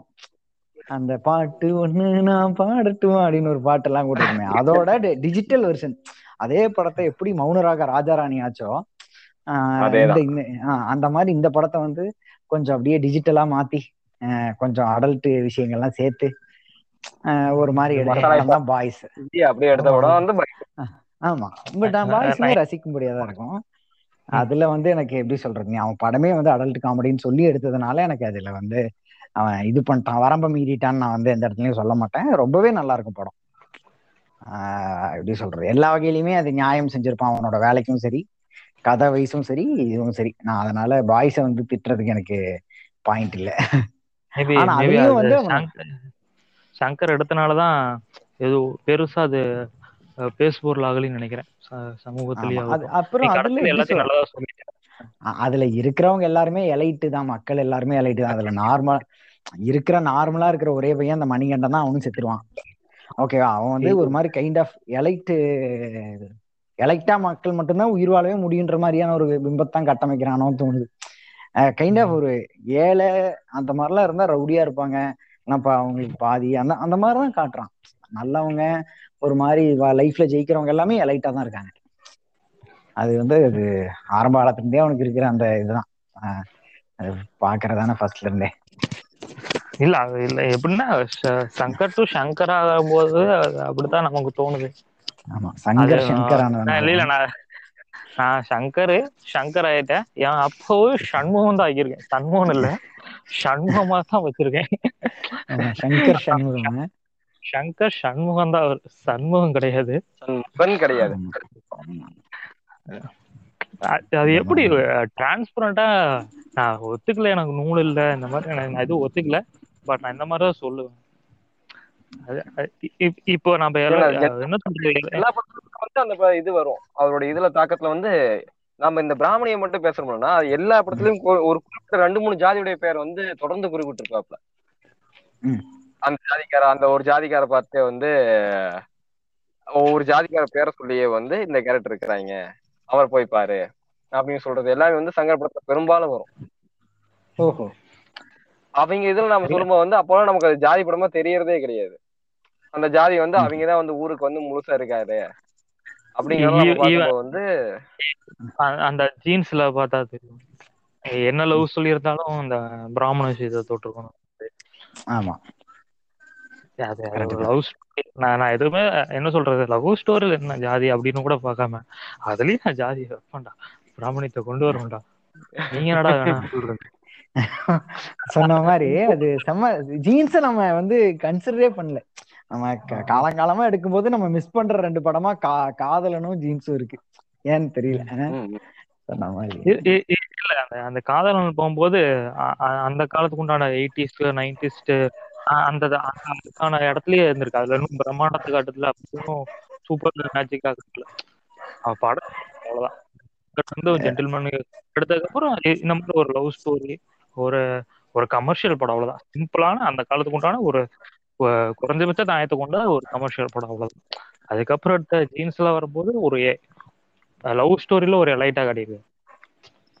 ஒவ்வொரு ஃபர்ஸ்ட் ஐஸ்வர்யா ராயை காட்டும் போது ஒண்ணும் பெருசா அந்த இதை வந்து பிராமணியத்தை வந்து காட்ட மாட்டானுங்க. செகண்ட் ஐஸ்வர்யா ராயா தங்கச்சி அப்படின்னு அப்பதான் வந்து தங்கச்சி கேரக்டர் வரும்போது முழு ஒரு பிராமணிய பெண்ணு அப்படிங்கிற மாதிரியே காட்டுவாங்க. எப்படி ஒரு குடும்பத்துல ரெண்டு பேரும் இப்படி அவங்க வந்து இவங்க வந்து இந்த பாட்டி கூட இருந்தாலும் ஏதோ ஊர்ல வாழ்ந்தாங்கன்ற மாதிரி தானே அதுல சொல்லுவான். அதான் அப்படிதான் அந்த சொல்லுவாங்க. மாதிரி. ரைட் ரைட் ரைட் ஆக்சுவலி அந்நியனே வந்து என்ன சொல்லலாம். அவன் கொல்ற சூஸ் பண்ற ஆட்கள் அவங்க பண்ணின குற்றங்கள். அப்படின்னு வச்சு பார்க்கும்போது இப்ப அந்த சபா செக்ரட்டரிட்ட வந்து பாடுற சான்ஸ் கேட்கற மாதிரி ஒரு சீன் இருக்கும். பாடுறது வந்து நந்தினி பாட வைக்கிறது வந்து அந்த சபா செக்ரட்டரி நீலு அவரு. ஓகேவா அவங்க வந்து தப்பு பண்ணும்போது இவர் வந்து சிபாரிசு பண்ணி வாங்கி தர்றது அப்படின்றது வந்து ஆப்வியஸா வேற ஏதோ நல்லா பாடுற ஒரு பொண்ணுக்கு கிடைக்கிற ஆப்பர்ச்சுனிட்டியை தானே சிபாரிசு பண்ணி இன்னொருத்தருக்கு வாங்கி கொடுக்க முடியும். இவளே. நல்லா பாடுற மாதிரி இருந்தா இவளுக்கே நேரடியா கிடைச்சிருக்கும். பட் இது சிபாரிசு அப்படின்னாவே சம்திங் நீங்க வந்து ஒரு இன்னொருத்தர் கிடைக்கிற ஒரு ஆப்பர்ச்சுனிட்டியை இன்னொருத்தருக்கு கொடுக்குற மாதிரி தான் ஸோ இவர் வந்து அந்நியன் அந்த இடத்துல தோன்றிடுறாரு போய் குத்துவளத்துல உட்கார வைக்க போறாரு. ஆனா வந்து என்ன பண்றீங்க? இது கன்ஃபார்ம்னு சொன்னோன்னே விட்டுறாப்ல. இப்ப இந்த இடத்துல பார்த்தா அந்நியன் வந்து இதை ரியலைஸ் பண்ணிட்டு அவனே சூசைட் பண்ணிக்கணும்னு நினைக்கிறேன். அவனே தப்பு பண்ணிட்டான் தானே? இவன் சிபாரிசு கன்ஃபார்ம் சொன்னோன்னே எதுக்கு அந்நியன் வந்து அவனை விடணும்? ஒன்னா ஆஹ் சிபாரிசு பண்ணதுக்காக தான் அவனை கொண்டு இருக்கணும். ஆனா அந்நியனே வந்து சிபாரிசு கேட்டு போறான். இவன் வந்து இதுக்கு யாராவது அதே மாதிரி மெயில் போட்டிருந்தாங்கன்னா வந்து அவனே அந்நியனே சூசைட் பண்ணியிருப்பான்னு நினைக்கிறேன். அது என்ன என்ன இது? பார்க்ல சான்ஸ் கேட்க போவாப்ல. விவேக் ஒரு லெட்டர் கொடுப்பாப்ல அதை விட பெரிய லெட்டர் வந்துன்னு சொல்லி இவர் வந்து நம்ம சாரு வந்து அவர் வந்து ஏத்துக்க மாட்டாரு. அந்த நீரு அவரு ஏத்துக்க மாட்டாப்ல ஆனா வந்து இது ஒரு ரெக்கமெண்டேஷன் தான் அதுவும் ரெக்கமெண்டேஷன் தான். ரெக்கமெண்டேஷன் தான். ஓகேவா அதேதான் இதே மாதிரி இந்த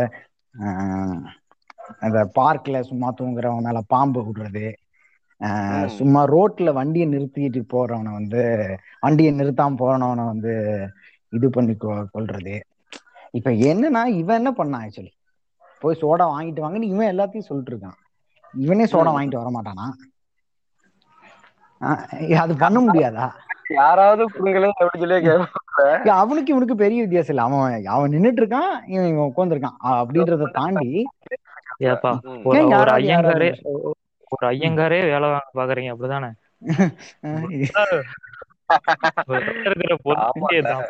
நாமத்தை பார்த்தேலன்னு என்னையே வேலை செய்ய செய்ய சொல்றீங்களா அப்படின்னு அத பிராங்கா சொல்லாம நீங்க வந்து எங்களை வேலை செய்ய சொல்லக்கூடாது. எது வந்தாலும் நாங்க சொல்லுவோம் நீங்க அதை கேட்டு செய்யணும். இதைத்தானே ஒரு காலங்காலமா பண்ணிட்டு இருக்கேன் இப்ப புதுசா வந்து கேள்வி கேட்கிறேன் அப்படின்னு சொல்லி கேட்பாங்கல்ல? அந்த மாதிரி அந்த ஒரு ஒரு நல்ல வக்கீலாவது இருந்தானா அதையாவது பார்க்கணும். அந்த ஒரு அந்த ஒரு வா அந்த ஒரு சீன் இருக்குமே. கோர்ட்டுல அந்த இது பண்ற சீன் அது பேர் என்ன? வாடகை அதிகமா வசூல் பண்றாங்கன்னு சொல்லிட்டு. அதுல பொதுவா வாடகைக்கு ரெசிப்ட் கொடுக்க மாட்டாங்க அப்படின்னா என்ன பண்ணணும்?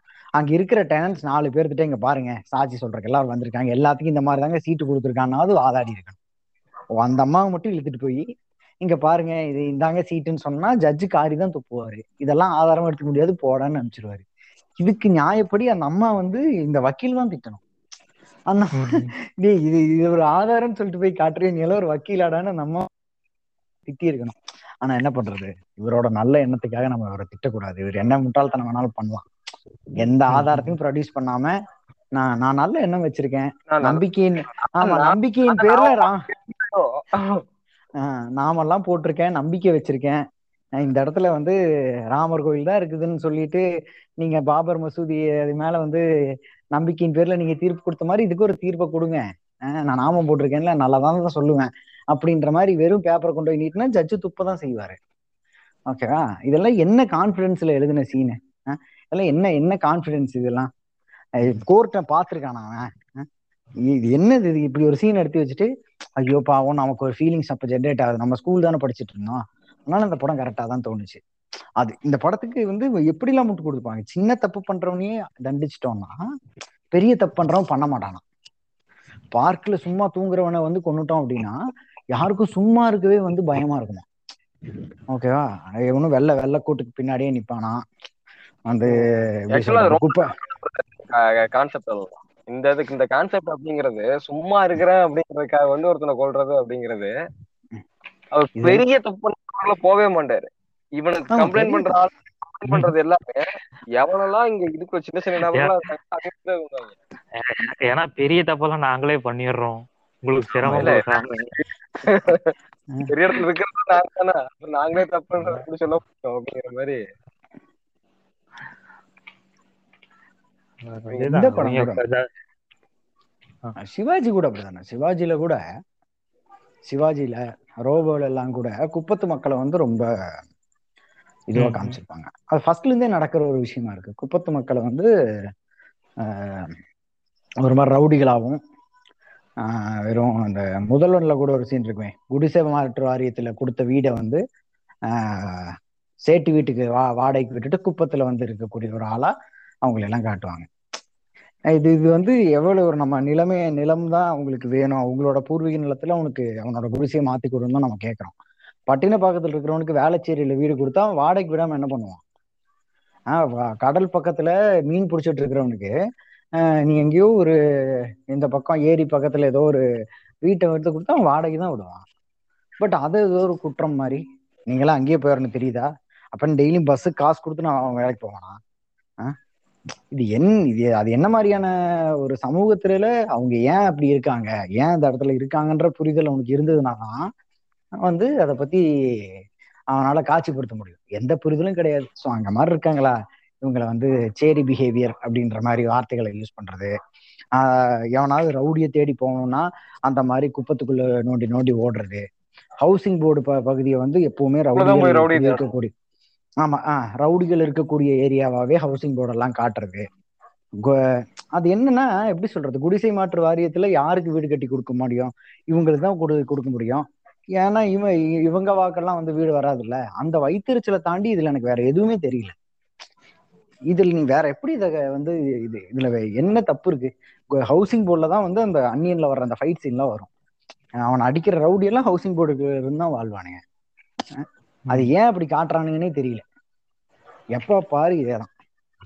இதுல வந்து எந்- எந்திரன்ல வந்து அந்த பக்கத்துல அந்த பாட்டு போட்டு டிஸ்டர்ப் பண்றதெல்லாம் வந்து இவங்களா குப்பத்து இருப்பாங்க. ஆமா குப்பத்து மக்களா இருப்பாங்க. அங்க போனா எல்லாரும் ரவுடியா இருப்பாங்க. என்ன சூப்பரான எலக்ட் பீப்புள் ஒரு டாக்டர். அவங்க ரூம் எல்லாம் சொபஸ்டிகேட்டடா இருக்கும். பக்கத்துல ம். இருக்கிற குப்பை மக்கள் எல்லாரும் வந்து கலைஜா இந்த இதெல்லாம் சாயம் பாட்டுலாம் போட்டுட்டு இருப்பாங்க. நம்ம உடனே போயிட்டு அதெல்லாம் அடிச்சு நொறுக்கிடுவாரு. ஆமா இது வந்து எதுக்கு அப்படின்னா ஆனாவே குறைஞ்சபட்சம் பக்கத்துலயே தான் இருந்திருக்கணும் இப்ப அத- அந்த அந்த சம்பவத்தை ஜஸ்டிஃபை பண்றதுக்கு உண்டான எந்த நியாயமே கிடையாது. சவுண்ட் வருது அவ்வளவுதான். சவுண்ட் அவங்க அவங்க தான் சத்தம் வைக்கிறாங்க அவ்வளவுதான். ஒரு கோயில்ல தான் சவுண்ட் வருது. இந்த மாதிரி குப்பை தப்புக்காங்க தான் நீங்க சவுண்ட் பண்றீங்க. நீங்க தான் தப்பு பண்ணுவீங்க. உங்களை தான் போட்டு அடிக்கணும் இப்ப இது இது ஒண்ணும் இல்ல. இப்ப ட்ரம்ப் வர்றாருன்னு சொல்லிட்டு மோடி வந்து குப்பத்து பகுதியை மறைச்ச மாதிரி ஒரு செவுரு கட்டினானே. அதோட இன்னொரு. வருஷம் தான் அது. இது வேற எப்படியுமே கிடையாது. இதை இதை எப்படி நியாயப்படுத்த முடியும்? ஐடியா தோணு இருக்குன்னு நினைக்கிறேன். நம்பால் இதெல்லாம் மறைக்கிறாரு. ஆனா இங்க இவரை பார்த்துதான் மோடி உயிர் கொஞ்சம் சங்கர் படம் பார்த்துருப்பாரு நினைக்கிறேன். அதனால இந்த தான் இருக்கு. எல்லா தப்பும் பண்றாங்க இவங்கள கண்ண மூடி அப்படின்னம்னா போதும். வரவனுக்கு வந்து ஒரு தப்பும் தெரியாது. அந்த மாதிரி அது எப்படி இல்ல இது எப்படி இந்த அளவுக்கு இன்ஃப்ளூயன்ஸ் பண்ண முடியும்? ஒரு விஷயத்த எதுவுமே ஒரு தமிழ் ஆடியன்ஸுக்கு நீ சப்போர்ட் பண்ணியான படமே எடுத்தது எனக்கு கமர்ஷியலா எடுக்க தெரியும். இப்படிதான் நீங்க இருக்கிறீங்க. இவங்க நல்லவங்க. அவ்வளவுதான். நீங்க இப்படி இருக்கிறீங்க அதனால அவங்க நல்லவங்க. அவ்வளவுதான். இந்த மாதிரி கமர்ஷியலி மட்டும் தான் சொல்லுவேன். அதை நல்லதாவெல்லாம் சொல்ல மாட்டேன். இருக்கிறத நான் அவங்க நல்லவா காட்டுறோன்னுக்காக இதெல்லாம் உங்களுக்கு சொல்றேன். இந்த இப்படித்தான் அவனோட படமே இருந்திருக்கு. எல்லா படமே சரி. லவ் ஸ்டோரி எடுத்தாலும் அப்படிதான். கமர்ஷியலா எடுத்துக்கிட்டாலும் இப்ப இந்த படத்தெல்லாம் எடுத்துக்கிட்டோம்னா சிவாஜி எல்லாம் எடுத்துக்கிட்டோம்னா சிவாஜி வந்து எப்படி சொல்றது ஒரு அமளி துமளியான ஹிட்டு பாட்டெல்லாம் வேற லெவலு ரஜினிக்கும் வந்து பயங்கரமான மாசான எலமெண்ட்ஸ் எல்லாம் இருக்கக்கூடிய ஒரு படம். ஆனா ஒரு ஒரு ஸ்கிரீன் பிளேவா பார்த்தா சங்கர் எந்த அளவுக்கு லேக் ஆகிறான்னு வந்து நம்ம ஒரு ஒரு பிரைம் எக்ஸாம்பிள் சிவாஜி எல்லாம் ஆனா சிவாஜி. வந்து அப்படியான ஒரு ஸ்கிரிப்ட் ஆக்சுவலி பயங்கரமான ஸ்கிரிப்ட் வெளிநாட்டுல இருந்து வந்து ஒரு தனி கவர்மெண்டே வச்சு நடத்துற அளவுக்கான காசு வச்சிருக்கான். ஓகேவா என்ன எவ்வளவு வேணாலும் பணம் கொடுப்பான். அத்தனை அத்தனை ஆயிரம் கோடி வந்து அவன் வந்து அக்கௌண்ட்ல வச்சிருக்கக்கூடிய ஒரு பணக்காரனா அவன் வர்றான். நல்லது பண்ண மட்டும்தான் நினைக்கிறான். என்னென்னமோ பண்றான். நிறைய கரப்ஷனு கடைசியில என்ன ஆகுறான்? அந்த அதுக்கு மெயினா இருக்கிற அதுக்கு மூளையா இருக்கிற ஒரு வில்லன் என்ன பண்றான்? அவன் அவனோட எல்லா முயற்சிகளையும் வந்து தடுத்து கடைசியில அவன் ஒரு பிச்சைக்கார மாதிரி நிறுத்தி கையில ஒரு ரூபாய போடுறான். பிரே இன்டர்வல் வருது. இது வந்து ஒரு எல்லா மாஸ் சீனுக்கும் உண்டான ஒரு மிக பயங்கரமான ஒரு ஃபர்ஸ்ட் ஆஃப் அந்த மாதிரி ஒரு இதை கிரியேட் பண்ணிட்டான். ஒரு ஃபைட் இல்லாம ஒரு ஃபைட் இல்லாமயே அவ்வளவு பெரிய ஒரு ஹீரோவை ஒண்ணும் இல்லாம ரோட்ல நிறுத்திட்டான். ஸோ செகண்ட் ஹாஃப்ல என்ன ஆகுது? இந்த இப்படிப்பட்ட ஒரு வில்லனை என்ன மாதிரி வந்து புத்தியை யூஸ் பண்ணி நம்ம ஹீரோ ஜெயிக்கிறாரு? ஏன்னா அவர் வந்து படிச்சவர் இல்லையா? வெளிநாட்டுல போய் சாஃப்ட்வேர் ஆர்கிடெக்ட் எல்லாம் இருந்துட்டு வர்ற ஒரு படிச்சவர். இப்படி வந்து தன்னை அடிக்காம ரோட்ல ஓட்டாண்டே நிறுத்தின ஒரு வில்லனை என்ன பண்றாருன்னு பார்த்தா மொட்டை மாடியில பணத்தை எல்லாம் பறக்க விட்டு அடிச்சிட்டு இருக்காரு. இத அந்த நீ குப்பத்து வில்லனா வச்ச குப்பத்து ரவுடிகளை காமிச்சல அவன் பண்ணுவான் அதை இதுக்கு எதுக்கு நீ அமெரிக்கால இருந்து வந்த? இது இந்த மாதிரி நீ ரெண்டு மூணு ஃபைட் கூட எங்க தலைவருக்கு என்ன இல்ல நாங்க அடிச்சு கொள்ளணுங்க நீங்க என்ன ஊசி போட்டு கொள்ள சொல்லுவீங்க போல அது சும்மா அடிச்சிட்டு இருப்பான். பாட்டுக்கு எப்படி ஆரம்பிச்சு அது கரெக்டா ஜஸ்டிஃபை பண்ணி ஜஸ்ட் ஒரு ஜஸ்டிஃபை பொலிட்டிக்கலா அதை அடிச்சிருக்கணும். பொலிட்டிக்கலா பவர்ல இருக்கக்கூடிய ஆளு அதை எப்படி டவுன் டு கொண்டு வந்திருக்கணும் கீழே இறக்கி இருக்கணும் அவன் எப்படி மறுபடியும் அது முன்னாடி அப்படி வந்திருக்கணும். அதைத்தான் காட்டியிருக்கணும் அவன் அதுதான் சாகும்போது அவன் சாக வரை பணக்காரனா தான் செத்தான். அவன் அடிபட்டு செத்துட்டு போறான். அவனுக்கு என்ன படத்துல குறை? சொல்லுங்க பாப்போம். அவனோட பணத்தை பாதி அவன் புடுங்கி இன்கம் டேக்ஸ். கட்ட. வச்சான்றதை தாண்டி இன்கம் டேக்ஸ் தான் கட்ட வச்சிருக்கான் அவனை. வேற என்ன பண்ண? இன்னும் அதிகமா கொள்ளையடிக்கிறத தடுத்த மணி லாண்டரிங்னு ஒரு புது விஷயத்த கொண்டு வந்த. அப்புறம் இன்னொன்னு அந்த டிஃபைப்ரிலேட்டர் அந்த கான்செப்டை வச்சு ஏதோ எம்ஜிஆர் சிவாஜின்னு அந்த இடத்துல ஒரு குழப்பு குழப்பி. ஏதோ ரஜினி வந்து மொட்டை பாஸ்ன்னு சொன்னதுனால நாங்க விசில் அடிச்சோம். அடிச்சிட்டோம். பட் நீ அந்த இடத்துல என்ன பண்ணி வச்சிருக்க? அது அது அந்த அந்த விஷயம் இப்ப பார்த்தாலும் எனக்கு ஒரு நெருடலா தான் இருக்குமா. என்ன இது கதை? நம்ம இது ரஜினி கரியர்ல முக்கியமான படம் வேற சொல்றோம். இப்ப வரைக்கும் பாஷா பார்க்கும்போதெல்லாம் தோணிக்கிட்டே இருக்கும் தெரியுமா? இந்த அந்த அந்த அவன் பேர் இருக்கானே. அந்த அவன் பேர் என்ன? அந்த நக்மாவோட அப்பாவா வருவானே. நக்மாவோட அப்பா இவங்க எல்லாம் இருக்காங்க. ரஜினிக்கு எப்படி வந்து பிளாஷ்பேக்ல நரைச்ச முடி இருக்கு? இதுல வந்து இளைஞனா இருக்காரு. யாருக்கு வயசு அப்படின்னு ஒரு காலதேச வர்த்தமானங்களை கடந்த படமா இருக்கும் பாஷா.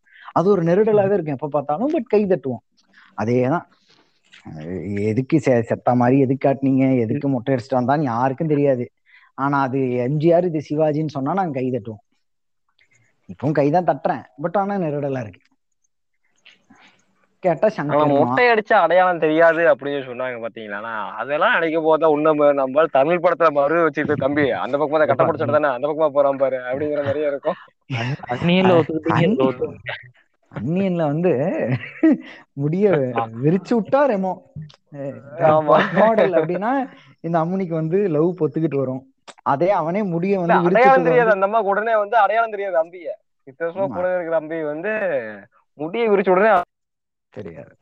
முடிய திருப்பி கட்டிட்டு வந்தா நீ ஒரு வாய்ப்பாடு நீ ஒரு நசை நீ ஒரு டைம் டேபிள் அம்பி அப்படின்னு சொல்லி திட்டம். முடிய விரிச்சு விட்டா அதுவும் நம்புறதுக்கு ஒருத்தனை நம்ப வைக்கிறதுக்கு ரோட கிராஸ் பண்றதுதான் வந்து இவன் நம்பிக்கைக்கான அளவுகோலா வச்சிருக்கான். இதுல என்ன பண்ணுவான்? அன்னியன்ல அந்த பொண்ணு வந்து அப்பதான் படத்திலேயே அறிவு வந்த மாதிரி பேசுற ஒரே சீன் அதுதான். அதுக்கு முன்னாடி வரைக்கும் அது லூஸா தான் இருக்கும் இந்த நந்தினி. படத்திலேயே நீ யாருன்னே தெரியாது. நீ வந்து இந்த ஜிம்மிக்ஸ் எல்லாம் பண்ணதை பார்த்து நான் மயங்கிட்டேன். நீ யாருன்னே எனக்கு தெரியாது. லிட்டரலி கேட்கறது நீ என்ன ஜாதின்னு தெரியாதுன்றதான் கேட்க வருது. சரி ஓகே நீ யாருன்னே தெரியாது. நான் உன்னை எப்படி நம்புறது அப்படின்னு கேட்கும்போது அவன் என்ன சொல்றான்? என்ன நம்பலன்னு பின்னாடி அவன் பாட்டுக்கு நடந்து போறான். ரோட கிராஸ் பண்றான் லவ் வந்துடுது. யோயோ யாயான்னு போய் டான்ஸ் ஆட ஆரம்பிச்சிடுறாங்க. இதேதான் பாய்ஸ்ல இல்ல இதுல இது நம்புறதுக்குமே இந்த ஒரு சீனுக்கு என்ன சம்பந்தம்? சம்பந்தமே. பாய் சீன் அதேதான். பாய் சீன் அதேதான். பாய்ஸ்ல அதேதான். அந்த பொண்ணு வந்து கே இவன் வந்து நீ வந்து ட்ரெஸ் இல்லாம ரோட கிராஸ் பண்ணணும்னு சொன்னான்னு சொல்லுவான். இந்த லூசும் வந்து என்ன பண்ணுவான்? இவன் பாட்டுக்கு ரோட கிராஸ் பண்ணிடுவான். ஏடா நம்பருக்கு நீங்க ரோட தான் கிராஸ் பண்ணுமாடா? என் என்ன இளவு பாலிசி கிராஸ் பண்ண நம்புறா நான் டெய்லி பார்த்து டெய்லி முப்பது நாற்பது டைம் கிராஸ் பண்ணிட்டு இருக்கிறேன் மேடம் அந்த மாதிரி இது இந்த மாதிரி ஒரு சில சீன் கிளீஷேவா வந்துகிட்டே இருக்குது. அப்புறம் அந்த கன்னியப்ப முனியம்மா. இந்த கன்னியப்ப முனியம்மா மேல சங்கருக்கு என்னதான் பிரச்சனைன்னு தெரியாது. அது என்ன பாட்டு இது? பேட்டரப்ல கன்னியப்ப முனியம்மா ஏதோ முனி கஜா ஏதோ வரும். அந்த அந்த பாட்டுல ஒரு லைன்ல வந்து கன்னியப்ப முனியம்மா வரும். ஐ படத்துல. இந்த குப்பத்து பாஷை பேசிப்பாங்களே. அதுல. கன்னியப்ப முனியம்மா வரும். ஆஹ் இது என்ன படம்? அது என்ன? நன் நண்பன்ல ஆஹ் இவங்க. பேசிப்பாங்க அதுலயும் கன்னியப்ப முனியம்மா தான் வரும். டேய் அப்பா யாருடா அந்த ரெண்டு பேரும் எனக்கு அவங்கள பார்த்தே தெரியணும் இந்த சங்கரை பார்க்கும்போது. சின்ன வயசுல மண்டையில கொட்டி வச்சிருப்பாங்கன்னு நினைக்கிறேன். அந்த திருப்பக்கம் போயிருப்பாங்க. மண்டையில நறுக்கு கொட்டி வச்சிருப்பாரு நினைக்கிறேன். இதுக்கு உள்ள இருப்பேன் அவருக்கு ஏத்த மாதிரிதான் வசந்த் கணேஷ் மாதிரிதான். நீ கண்ணியமா முடியாமா நான் கொண்டு தான் இருப்பேன். சுஜாதாக்கு எப்படி வசந்த் கணேசமோ. அது எல்லா அந்த நாவல்லையும் மாதிரி அவர் தான் வந்து ம். அதே அந்த மாதிரி போல. கண்ணியமா முடியுமா குப்பத்து மக்கள் ரெண்டு பேர் பேர் சொல்லு. கன்னியப்பன் முனியம்மா அப்படின்ட்டு அவ்வளவுதான். இந்த கோமாளியில ஒரு ஜோக் வரும்ல. மும்மொழி எதுனா மும்மொழிக்கு ஏதோ சொல்லுவான்ல. கனிமொழி. ஏதோ சொல்லுவானே. அந்த மாதிரி இது ஒரு நல்ல ஜோக் நான் பொதுவா இந்த மாதிரி தான் நல்லா ஜோக் பண்ணுவேன் அப்படின்னு சொல்லி ஒரு லுக் விடுவான்ல அந்த மாதிரி வந்து குப்பத்து வாழ் மக்கள் ரெண்டு பேர் சொல்லுங்க அப்படின்னு சொன்னா கன்னியப்பன் முனியம்மான்னு சொல்லிட்டு அப்படியே ஒரு பெருமிதமா லுக் விட்டு உட்காந்துக்குவான்னு நினைக்கிறேன். அந்த கண்ணுல எதையோ சாதிச்ச வெறிய நான் பார்த்தேன். அப்படிங்கிற மாதிரி தான் இருக்கும். அந்த மாதிரி ஈவன் அந்த ஐ படத்துல டிரான்ஸ்ஜெண்டரை வந்து விக்ரம் அப்படி ஒரு சீரியல் நடிப்பாரு அப்படிங்கறத பெரும்பாலும் யாருமே எதிர்பார்க்கல.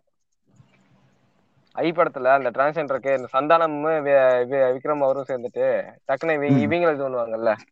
அவங்க பேர் என்ன? ஓயிஷாவா என்னமோ பேர் அந்த மேக்கப் ஆர்டிஸ்டா வருவாங்க. ஆஹ் மேக்கப். ஆர்டிஸ்டா வருவாங்கல்ல. அவங்க இது டக்குன்னு தெரிஞ்ச உடனே வந்து அந்த கும்மி அடிக்குமா இருந்துச்சு ஆக்சுவலா அந்த படம் வந்ததுக்கு அப்புறம் அந்த அந்த மூன்றாம் பாகத்துல வந்து பயங்கரமா அதுக்கு வந்து அப்போஸ்லா தெரிவிச்சிருந்தாங்க. இந்த மாதிரி ஒரு படத்தை வந்து விக்ரம் வந்து ஓகேன்னு சொல்லி சொல்லி நடிச்சாரு அப்படிங்கிறது நமக்குலாம் என்னை பொறுத்த தனிப்பட்ட முறையில வந்து விக்ரம் இது நடிச்சிருந்தாரு அப்படிங்கறதுல வந்து எனக்கு ஒரு தனிப்பட்ட வருத்தம் ஆதங்கம் எல்லாமே இருந்துச்சு. எல்லாமே ஓகே. இது எதிர்பார்க்கறது. அந்த படமுமே அப்படிதான். அது ரொம்ப எல்லாத்தோட உழைப்பையும் வந்து வாங்கிட்டு கதைன்னு என்ன. எழுதியிருக்கான்னு பார்த்தா ஏதோ பழைய எம்ஜிஆர் காலத்து பழிவாங்கிற கதை தான் அது. அதுக்கு ஒரு அழகான பேரு. எவ்வளவு மெ- ஒரு ஹீரோ மெனக்கட்டிருக்கான் அது அது நம்ம சொல்லி ஆகும் அது அவ்வளவு ம். கஷ்டப்பட்டு ஒரு மெனக்கட்டிருக்கான் காசு வாங்கினாலும் அது மெனக்கட்டுறான் எவ்- எவ்வளோ எவ்வளோக்கான எவ்வளோ டைம் எடுத்துருக்குது அந்த உழைப்பு அந்த விஷயத்த கொண்டு வரதுக்கு.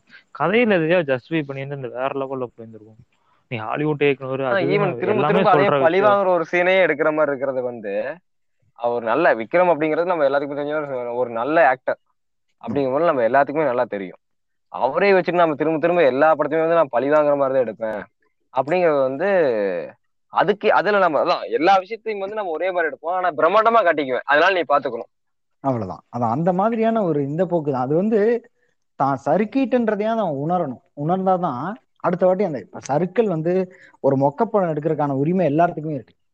சங்கர் அப்படின்றனாலே நீ. மொக்கப்படம் எடுக்க கூடாதுன்னு நான் சொல்ல மாட்டேன். நீ மொக்கப்படம் எடு. ஆனா அது மொக்கன்னு ஒத்துக்கோ அடுத்த வாட்டியை திருத்திக்கோ எல்லாரும் அப்படித்தானே பண்றாங்க. நீ ஐய எடுத்துட்டு அது ஹிட்னு சொல்லி உன்னை சுத்தி இருக்கவங்க எல்லாம் ஐயோ பிரம்மாண்ட இயக்குனர் வேற லெவலுங்க படம் அப்படின்றான் நாங்க என்ன பண்ற? டிரான்ஸ்ஜெண்டரை வந்து ரொம்ப கொச்சையா பேசுற ரொம்ப கொச்சையான டைலாக் வைக்கிற. ஆஹ் அப்புறம் மறுபடியும் அதுல ஒரு ஃபெட்டிஷன் ஒரு சீன் இருக்குமே. அந்த அந்த டாக்டர் அவன் பேர் என்ன? அவன் பேர் அந்த அந்த அந்த இன்னர் ஃபெட்டிஷ் அந்த அவன் அந்த பொண்ணோட இதை எடுத்துட்டு. பேண்ட் எடுத்துட்டு அவன் பண்ற மாதிரி ஆ.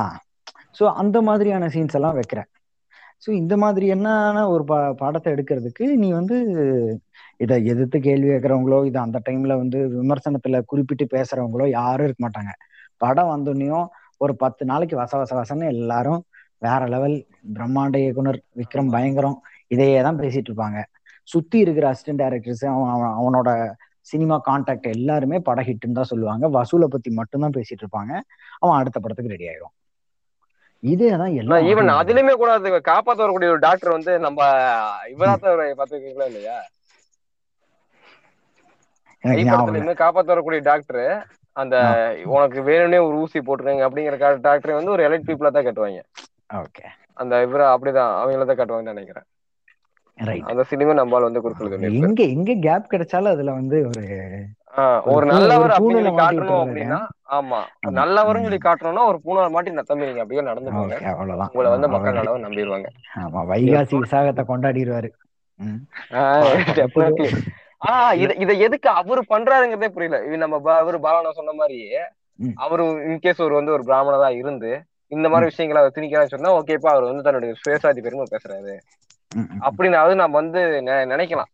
ஆனா வந்து நமக்கு தெரிஞ்ச வரைக்கும் நமக்கு தெரிஞ்ச அளவுக்கு அவர் அந்த மாதிரி அந்த ஒரு இதுக்குள்ள. இல்ல. ஆனாலும் வந்து இது அவர் திணி அவருக்கு வலுக்கட்டாயமா மக்கள்கிட்ட தொடர்ந்து இதை வந்து சொல்லிட்டே இருக்க வேண்டிய அவருக்கு தேவை என்னவா இருக்கு இல்ல அப்படிங்கறத நமக்கு ஒண்ணுமே புரியல.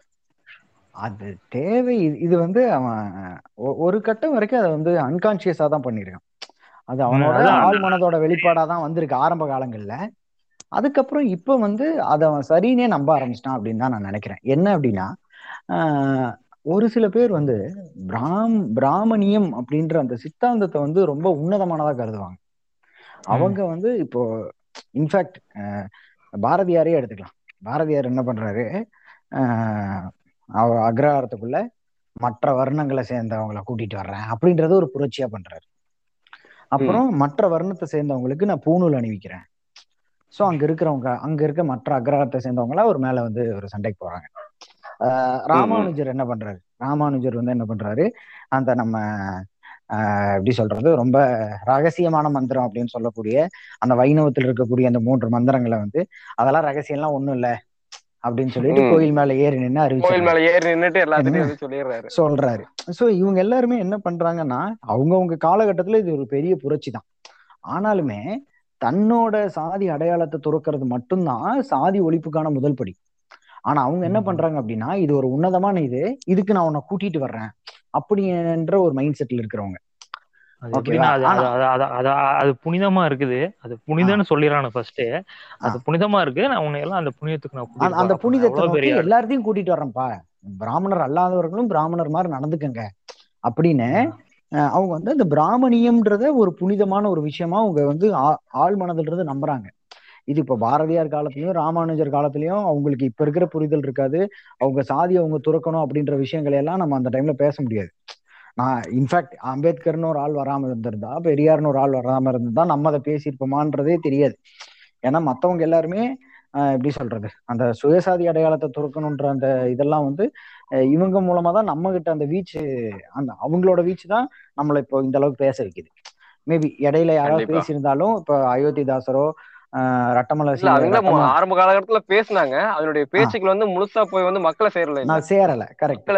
கொண்டு போய் சேர்ந்த கரெக்டான மெசஞ்சர் யாருன்னு கேட்டா நம்ம பெரியார். அம்பேத்கர். இவங்க எல்லாம் தான் வந்து கரெக்டான எக்ஸாக்ட் மெசஞ்சர் வந்து இவங்க தான். கரெக்டா ஆமா. சோ இப்போ வந்து சுயசாதியை வந்து விட்டு வெளியே வர்றதுதான் சாதி ஒழிப்போட படிநிலையில முதல் படின்றதையே உணராம பிராமணியம் வந்து ஒரு புனிதமான இது. அதை நம்ம வந்து அடையணும் அப்படின்ற ஒரு ஒரு ம ஒரு மைண்ட் செட் வந்து மக்கள்கிட்ட இருந்ததை நம்மளால புரிஞ்சுக்க முடியுது. ஸோ ஒரு சில கேஸ்ட்லாம் இருக்காங்க. ஓகேவா எக்ஸாம்பிள் சொல்ல போனா அவங்களோட ப பழக்கத்திலையும் வந்து பூணூல் போடுற மரபு இருந்திருக்கலாம். ஸோ அவங்க என்ன பண்ணுவாங்க?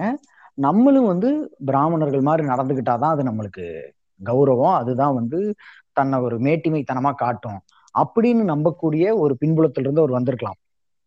ஓகேவா சோ அதனால அவர் தொடர்ந்து ஹி இஸ் மார்க்கிங் பிராமணியம் ஓகேவா அந்த அந்த அந்த பிராமணியத்தை தொடர்ந்து அது ஒரு ஒப்பனையா தான் அணிஞ்சுக்கிறத அவர் விரும்புறாரு. அவர் வந்து தன்னுடைய பிடிக்கும். கேஸ்ட் ஈக்குவல் டு பிராமணியம் அப்படிங்கிற ஆமா. மாதிரியான ஒரு நினைச்சிருக்கலாம் ஆமா நினைச்சு அத அந்த ஒப்பனையை வந்து விரும்பி எடுத்துக்க வந்து அந்த ஆள் வந்து முயற்சி செய்யறது வந்து தெரியுது. இது வந்து இந்த மாதிரியான மக்களை நம்மளோட சம காலத்திலேயே நம்ம பார்க்கலாம். நம்மளோட நம்மளோட சக நண்பர்கள் குழுவில் நம்ம சொந்தக்காரங்க மத்தியில கூட பார்க்கலாம். அவங்க வந்து அம்மன்னு கூட சொல்ல மாட்டாங்க. அம்பாள்னு சொல்றவங்கள நான் பார்த்திருக்கேன். அவங்க பிராமின்லாம் கிடையாது. ஆனா. அம்பாள்னு சொல்லுவாங்க. இதுன்னு சொல்லுவாங்க. அது பேர் என்ன? தரிசனம்னு கூட சொல்ல மாட்டாங்க. சேவிக்கிறதுன்னு சொல்லுவாங்க. சேவிக்கிறது. சோ இந்த மாதிரி ரொம்ப அந்த மணிப்பிரவாள நடைய வந்து உள்ள புகுத்தி பேசுறது தான் வந்து அது நமக்கு ஒரு இலைத்தனத்தை கொடுக்கும் நீ போதுன்னு சொல்றத விட. போருன்னு சொன்னா நான் நான் கொஞ்சம் உயர்ந்துடுறேன் இல்லையா உங்களோட பார்வையில அதான் நாம வந்து உடனே வந்து ஒரு உயர்ந்த சாதி அப்படின்னு சொல்லி மக்கள் நினைப்பாங்க. என்ன ஒரு உயர்ந்த மனிதா நினைப்பாங்க அப்படின்னு சொல்லி நினைக்கிறாங்க அப்படின்னு. சாதி அப்படிங்கிற குத்தாட்டில கூட. தன்னை வந்து உடனே வந்து ஒரு உயர்ந்த மனிதன் எனக்கு எல்லாமே. தெரியணும் இல்ல நான் வந்து ஒரு சிறந்த மனிதன் அப்படிங்கிற மாதிரி வந்து மத்தவங்க நினைச்சுப்பாங்க. அப்படிங்கறதுக்கு வந்து இந்த வேர்டுல ஒரு கீவேர்ட்ஸ் இதெல்லாம் நம்ம பயன்படுத்தினோம்னா நம்மள இப்படி நினைச்சுப்பாங்க.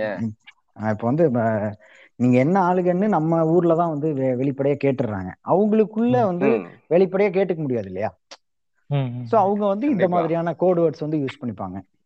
வர்றச்சே போறச்சே போறோம். அப்புறம் நின்றுட்டு இருந்தேன். நின்னுட்டு இருந்தேன்னு சொல்ல மாட்டாங்க. நின்றுட்டு இருந்தேன்னு சொல்லுவாங்க. இருந்தேன் ஆமா. அந்த மாதிரி நிறைய விஷயங்கள். அந்த மாதிரி எல்லாம் தான் வந்து ஸோ அதை வந்து அந்த மாதிரியான பின்புலத்துல இருந்து சங்கர் வந்திருக்கிறதுக்கான வாய்ப்புகள் அதிகம். அது வந்து அவரோட படங்கள்ல வந்து டெலிபரேட்டா தெரியும். மணிரத்னம் கிட்டயும் தெரியுதுதான் ஆனா மணிரத்னத்துக்கு கூட இந்த பிராண்டிங் வரல. மணிரத்னம் வந்து காட்டுறது அப்படிங்கறது ஓகே. ஆனா வந்து எல்லா படத்தையும் நல்லவரா காட்டினாங்களா அப்படின்னு சொல்லி கேட்டா பெருசா தெரியல. ஆமா. எல்லா படத்துலயும் வந்து ஆனா மணிரத்னம் படத்துல வந்து கண்டிப்பா ஒருத்தர் ரெண்டு பேர் இருப்பாங்க. மணிரத்னம் படத்துலயும் கண்டிப்பா வந்துருது. இல்ல ம- மணிரத்னம் சங்கர் மாதிரி கிடையாது. ஒரு பம்பாய் பம்பாய் எடுத்திருக்காரு. ஏதோ ஒரு ஜஸ்டிஃபை. பண்ணிருக்காருன்னு தான் சொல்லுவோம். சங்கர் சங்கர் இருந்தா இன்னொரு சங்கர் பம்பாய் எடுப்பாருனாலாம் தெரியாது. பட் மணிரத்னம் எடுத்திருக்கு சோ என்ன என்ன பண்ணா அவர் எண்ட் ஆஃப் டே எங்க கொண்டு வைக்கிறாருன்னா நான் எலைட்னு காட்டுறதுக்கான எல்லா விஷயத்தையும் அவரு கொண்டு வச்சுக்கிட்டே இருக்காரு. எண்ட் ஆஃப் டே நான் இந்த இந்த மாதிரி பேசினா எலைட் இந்த மாதிரி இருந்தா எலைட் அந்த அந்த எலைட்டுங்கிற ஒரு விஷயத்த பிராமணியம் தான் இம்போஸ் பண்ணும் எலைட்னா பிராமணியம் பிராமணியம்னா எலைட் எலைட்னா பிராமணியம் அப்படிங்கறது வந்து அவர் சொல்ல வர்றாரு ஆ, அதுதான் இதா இருக்கு. ஆஹ் வேற யாருமே இங்க வந்து மாமிசம் மாமிசம். சாப்பிட்டாவே நீங்க வந்து ஒரு லோக்கல் கை ஆயிடுவீங்க. ஓகேவா சங்கரோட படத்துல வர்ற ஹீரோக்கள் வந்து வெஜிடேரியனா தான் இருப்பாங்க. அதை நீங்க நோட் பண்ணீங்கன்னா தெரியும். இப்ப நீ வந்து உன் ஃப்ரெண்டை வந்து இது பண்ணிட்டாங்க நீ வந்து திருடி வந்து திருடின்னு சொல்ல வேணாம். கொள்ளையடிச்சு அதில் நல்லது பண்ற ஒரு ராபின் ஹுட் கதை தான் வந்து ஜென்டில்மேன் அதுக்கு ஏன் பூணூல் போடுற? நீ நீ- சத்திரியனா இருக்கிறத விட சாணக்கியனா இருக்கிறதா முக்கியம். இதா மாட்டிக்க. என்ன பண்ண போறேன்? நீ என்ன பண்ண போற? அமைதியா அதுக்கு இதுக்கு சம்பந்தமே கிடையாது. ஆனா வந்து ராபின் கதை முறுக்கு விக்கிற பையனா வர்றான். ஆனா வந்து நீ இதை மாட்டிக்க. அப்பதான் வந்து நம்புவாங்க. உன்னால அநியாயத்தை தட்டி கேட்க முடியும். தட்டி கேட்க கயிறு தான் ஒண்ணு. ஆக்சுவலி பிராமின் தட்டி கேட்க மாட்டான். ஆனா நீ தட்டி கேட்கணும். மாதிரி விஷயத்தையெல்லாம் பண்ண மாட்டோம். ஒருத்தனை அடிக்கிறது கொள்ளையடிக்கிறதெல்லாம் பண்ண மாட்டோம். பண்ண மாட்டான் ஆனா நீ நீ நீ நீ பண்ணி- பண்ணிக்கோ பட் இத போட்டனா உன்னை யாரும் டவுட் பட மாட்டாங்க. ஓகேவா ஐயோ தம்பி போய் காலையில ஆச்சாரமா துளசி மாடத்துல போய் இது பண்ணிட்டு வர்ற. தம்பி போய் கொள்ளையடிக்குமா? கம்மன்றுங்கப்பா. அப்படின்னு சொல்றதுக்காக நீ அதை மாட்டிக்க. ஏன்னா நாங்க ரொம்ப நல்லவங்க. நீ இந்த வேஷத்தை போட்டுக்க. இந்த ஷூ போட்டுட்டு பர்தா போட்டுட்டு அந்த லவரை பார்க்க ஒருத்தன் போய் மாட்டுவானே ஏதோ ஒரு படத்துல. அந்த மாதிரி அந்த ஃபர்தா போட்டாவே நீ முஸ்லீம் பொண்ணுன்னு உனக்கு ஒரு தாட் வருது இல்லையா? அந்த மாதிரி நீ என்ன வேணாலும் பண்ணிக்க பட் இந்த பொண்ணுல எடுத்து மாட்டிட்டுனா நீ நல்லவன்ற மாதிரி ஒரு வேஷம் அது. ஓகேவா அப்படின்னா என்ன சொல்ல வர்ற? இப்ப பூணூல் போட்டிருக்க எல்லாருமே நல்லவங்க மட்டும்தான். போட்டோம்னா பூணூல் நல்லாவே. ஆஹ் இப்ப நான் பூணூல் போட்டவங்க எல்லாருமே கெட்டவங்கன்னு நான் சொல்லல. ஆனா பூணூல்ன்றது நல்லவங்களுக்கான அடையாளம் நீ வந்து அந்த இடத்துல சொல்றியா? அப்படின்றதுதான் கேள்வி. மத்தவங்க யாரும் நல்லவங்களே இல்லையா? இல்ல அவங்க எல்லாம் யாருமே கெட்டவங்க இல்லையா? இது இதன் மூலமா சொல்லப்படக்கூடிய அரசியல் என்ன? அப்படின்றதான் நம்ம இங்க கேள்விக்குள்ளாகணும். அவ அவரு இந்த மாதிரி இருந்தா தான் அது ஒரு எலைட்டு நம்ம அப்படின்னு அது வாண்டடா எதுவும் பண்ண மேக்ஸிமம் அவரு அன்கான்சியஸா பண்ணி தான் அது அவருக்குள்ளே வந்துருச்சு வளர்ந்து வந்துருச்சு. சும்மா நீ இதுதான் அவருடைய கான்சியஸாவே இருக்குன்னு நினைக்கிறேன் நானு.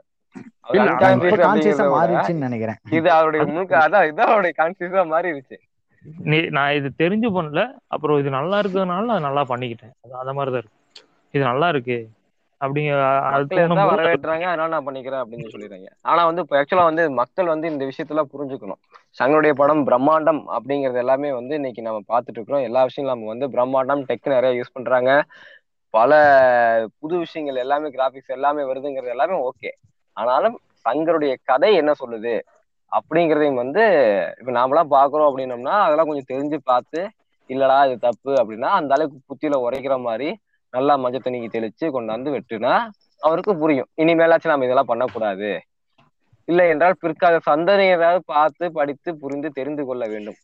அப்படிதானா இப்ப இப்பவே ஃபால் ஆஃப் லெஜெண்ட் தானே. இப்பவே வந்து வந்து தெலுங்குல போயிட்டு ராம் சரண் வச்சு படம் பண்றேன். ஹிந்தியில போயிட்டு அன்னியனையே திரும்ப எடுக்கிறேன். தமிழ்ல இந்தியன் டூ எடுக்கிறேன்னு சொல்றதே வந்து என்ன பொறுத்த வரைக்கும் இது ஒரு ஃபால் ஆஃப் லெஜெண்ட் அப்படின்னு தான் சொல்லணும். ஏன்னா இதுக்கப்புறம் கண்டிப்பா. இல்ல. இப்ப இருக்க தமிழ் ஆடியன்ஸ் எப்படின்னா நீ கதை வச்சிருக்கியா? அதாவதுன்னா ஓகே இப்ப இருக்க தெ தெலுங்கு ஆடியன்ஸ்க்கு நீ இதை இதை கொண்டு வரலாம் ஈஸியா கொண்டு வரலாம். நீ அழகழகா காட்டிட்டு ஒரு பிரம்மாண்டத்தை காட்டிட்டு ஒரு நாலஞ்சு அவங்களுக்கு எப்பவும் அந்த கமர்ஷியல் எலிமெண்ட் ரொம்ப பிடிக்கும். அவங்களுக்கு ஆனா அங்க போய் விற்கும். அது நாம அங்க காட்டிக்கலாம். Enthiran two two two point டூக்கு அப்புறம் அது மிகப்பெரிய ஃபாலோவர் என்ன சொல்றது? ஒரு மீண்டு வர்றதுக்கு உண்டான வாய்ப்பு ரொம்பவே கம்மி தான். கதை வச்சிருந்தா நீ பொழைச்சிக்கலாம். அந்த மாதிரிதான் இருக்குது. இப்ப இப்ப அன்னியன் வந்து அதான். தெலுங்குல பெரிய ஹிட் அன்னியன் ம், வந்து ம், அபரஜித்ன்ற பேர்ல ரிலீஸ் ஆச்சாங்க. பெரிய ஹிட் அங்க. இங்க தமிழ்ல ஹிட் ஆனதை விட அங்கெல்லாம் ரொம்ப ஹிட் இப்ப அதையே இந்த ரன்வீர் சிங் ஆமா. ரன்வீர் சிங்கை வச்சு. ஹிந்தில எடுக்க போறதா சொல்றானுங்க. பட் அவனுங்க அவ- அவங்க அவங்களுக்கு இது செட் ஆகும். ஹிந்தி பசங்களுக்கு. இந்த ஆஹ் அவங்களுக்குலாம் செட் ஆகும். நம்ம இங்க அவங்களுக்கு set தாண்டினதுக்கு பிற்பாடு வந்து ஓரளவுக்கு வந்து நல்லாவே இதெல்லாம் செட் ஆயிடும். இதெல்லாம் இதெல்லாம் அவங்க அதுதான் உண்மைன்னு சொல்லி அவங்க ஆல்ரெடி நம்பிட்டு தான் அப்படிதான் நம்புறாங்க. அதனால வந்து முழுசா ஏத்துப்பாங்க. ஆமா ஆமா. அப்படியே சொல்லிட்டானே. பைபிள்ல பரவாயில்லையே இப்ப- அந்த தனியொருவன் படத்தையே வந்து ராம் சரண் எடுக்கும் போது அந்த படத்துல வந்து நம்ம பூணூல் போட்டு பாக்ஸிங் குத்திட்டு இருப்பாரு. தனியொருவன் படத்துல வந்து ராம் சரண் இந்த இது தெலுங்கு நடிச்சிருக்கும் போது வந்து பூணூல் போட்டு ஆக்சுவலி பாக்ஸிங் ராஜமௌலி குத்திட்டு டீமே இந்த மாதிரி நிறைய பார்க்கலாம்னு கேள்விப்பட்டேன். ராஜமௌலி டீமே இந்த மாதிரியான. ஃபேக்டர்ஸ் நிறைய இருக்காமா? பட் இன்னும் அந்த அளவுக்கு கூராய்வு செய்யற அளவுக்கு அவனோட படம் பார்த்தது நம்ம நான் பாகுபலி மகதீரா தவிர வேற எதுவும் பார்த்தது இல்ல நான் போட்டிருக்காங்க தானே? கார்த்தியோட இன்ஃபுளுன்ஸ் இருக்கும். நீ நம்ம டைரக்டா நம்ம டைரக்டர் மட்டுமே சொல்றோம். நீ கதை சொல்ல வரவன் என்ன சொல்ல சொல்றது டயலாக் எழுதணும் இல்ல நீ எழுதும் போது அது சொ- நினைக்காம எழுதிருக்கோம் அது சொல்லணும் நம்ம அது ரொம்ப முக்கியம் இல்ல. கார்கி ரெண்டு மூணு படத்துக்கு சங்கர் கூட ஒர்க் பண்ணியிருக்கான். டயலாக் எழுதிக்கிருக்கான் ஈவன் ராஜமௌலிக்கு நான் தெரியும். அது நீ அது அந்த இது இவ யாரு? இன்னும் ஆப்போசிட்டோட இதை சொல்ல வரும்போதே நீ தமிழ்நாட்டை தான் சொல்லுவான் ஒரு ஒரு விஷயத்துல. பாகுபலியில சொல்லும் போது சோழமா அந்த ஆஹ் யாரு? சத்யராஜ் சொல்லும் போது அங்க இருந்தவங்கலாம் நமக்கு அடிமை. அப்படின்னு சத்திரிய வம்சம். அந்த மாதிரி கீழே தான் சொல்லுவான். அந்த மாதிரி கார்கியும் அந்த- அந்த அந்த இது இருக்கு. கார்கி கிட்டயே. நீ- சொல்ல வர கருத்தை நீ கரெக்டா சொல்லிருமான எவ்வளவு பெரிய விஷயத்துல இருக்கு.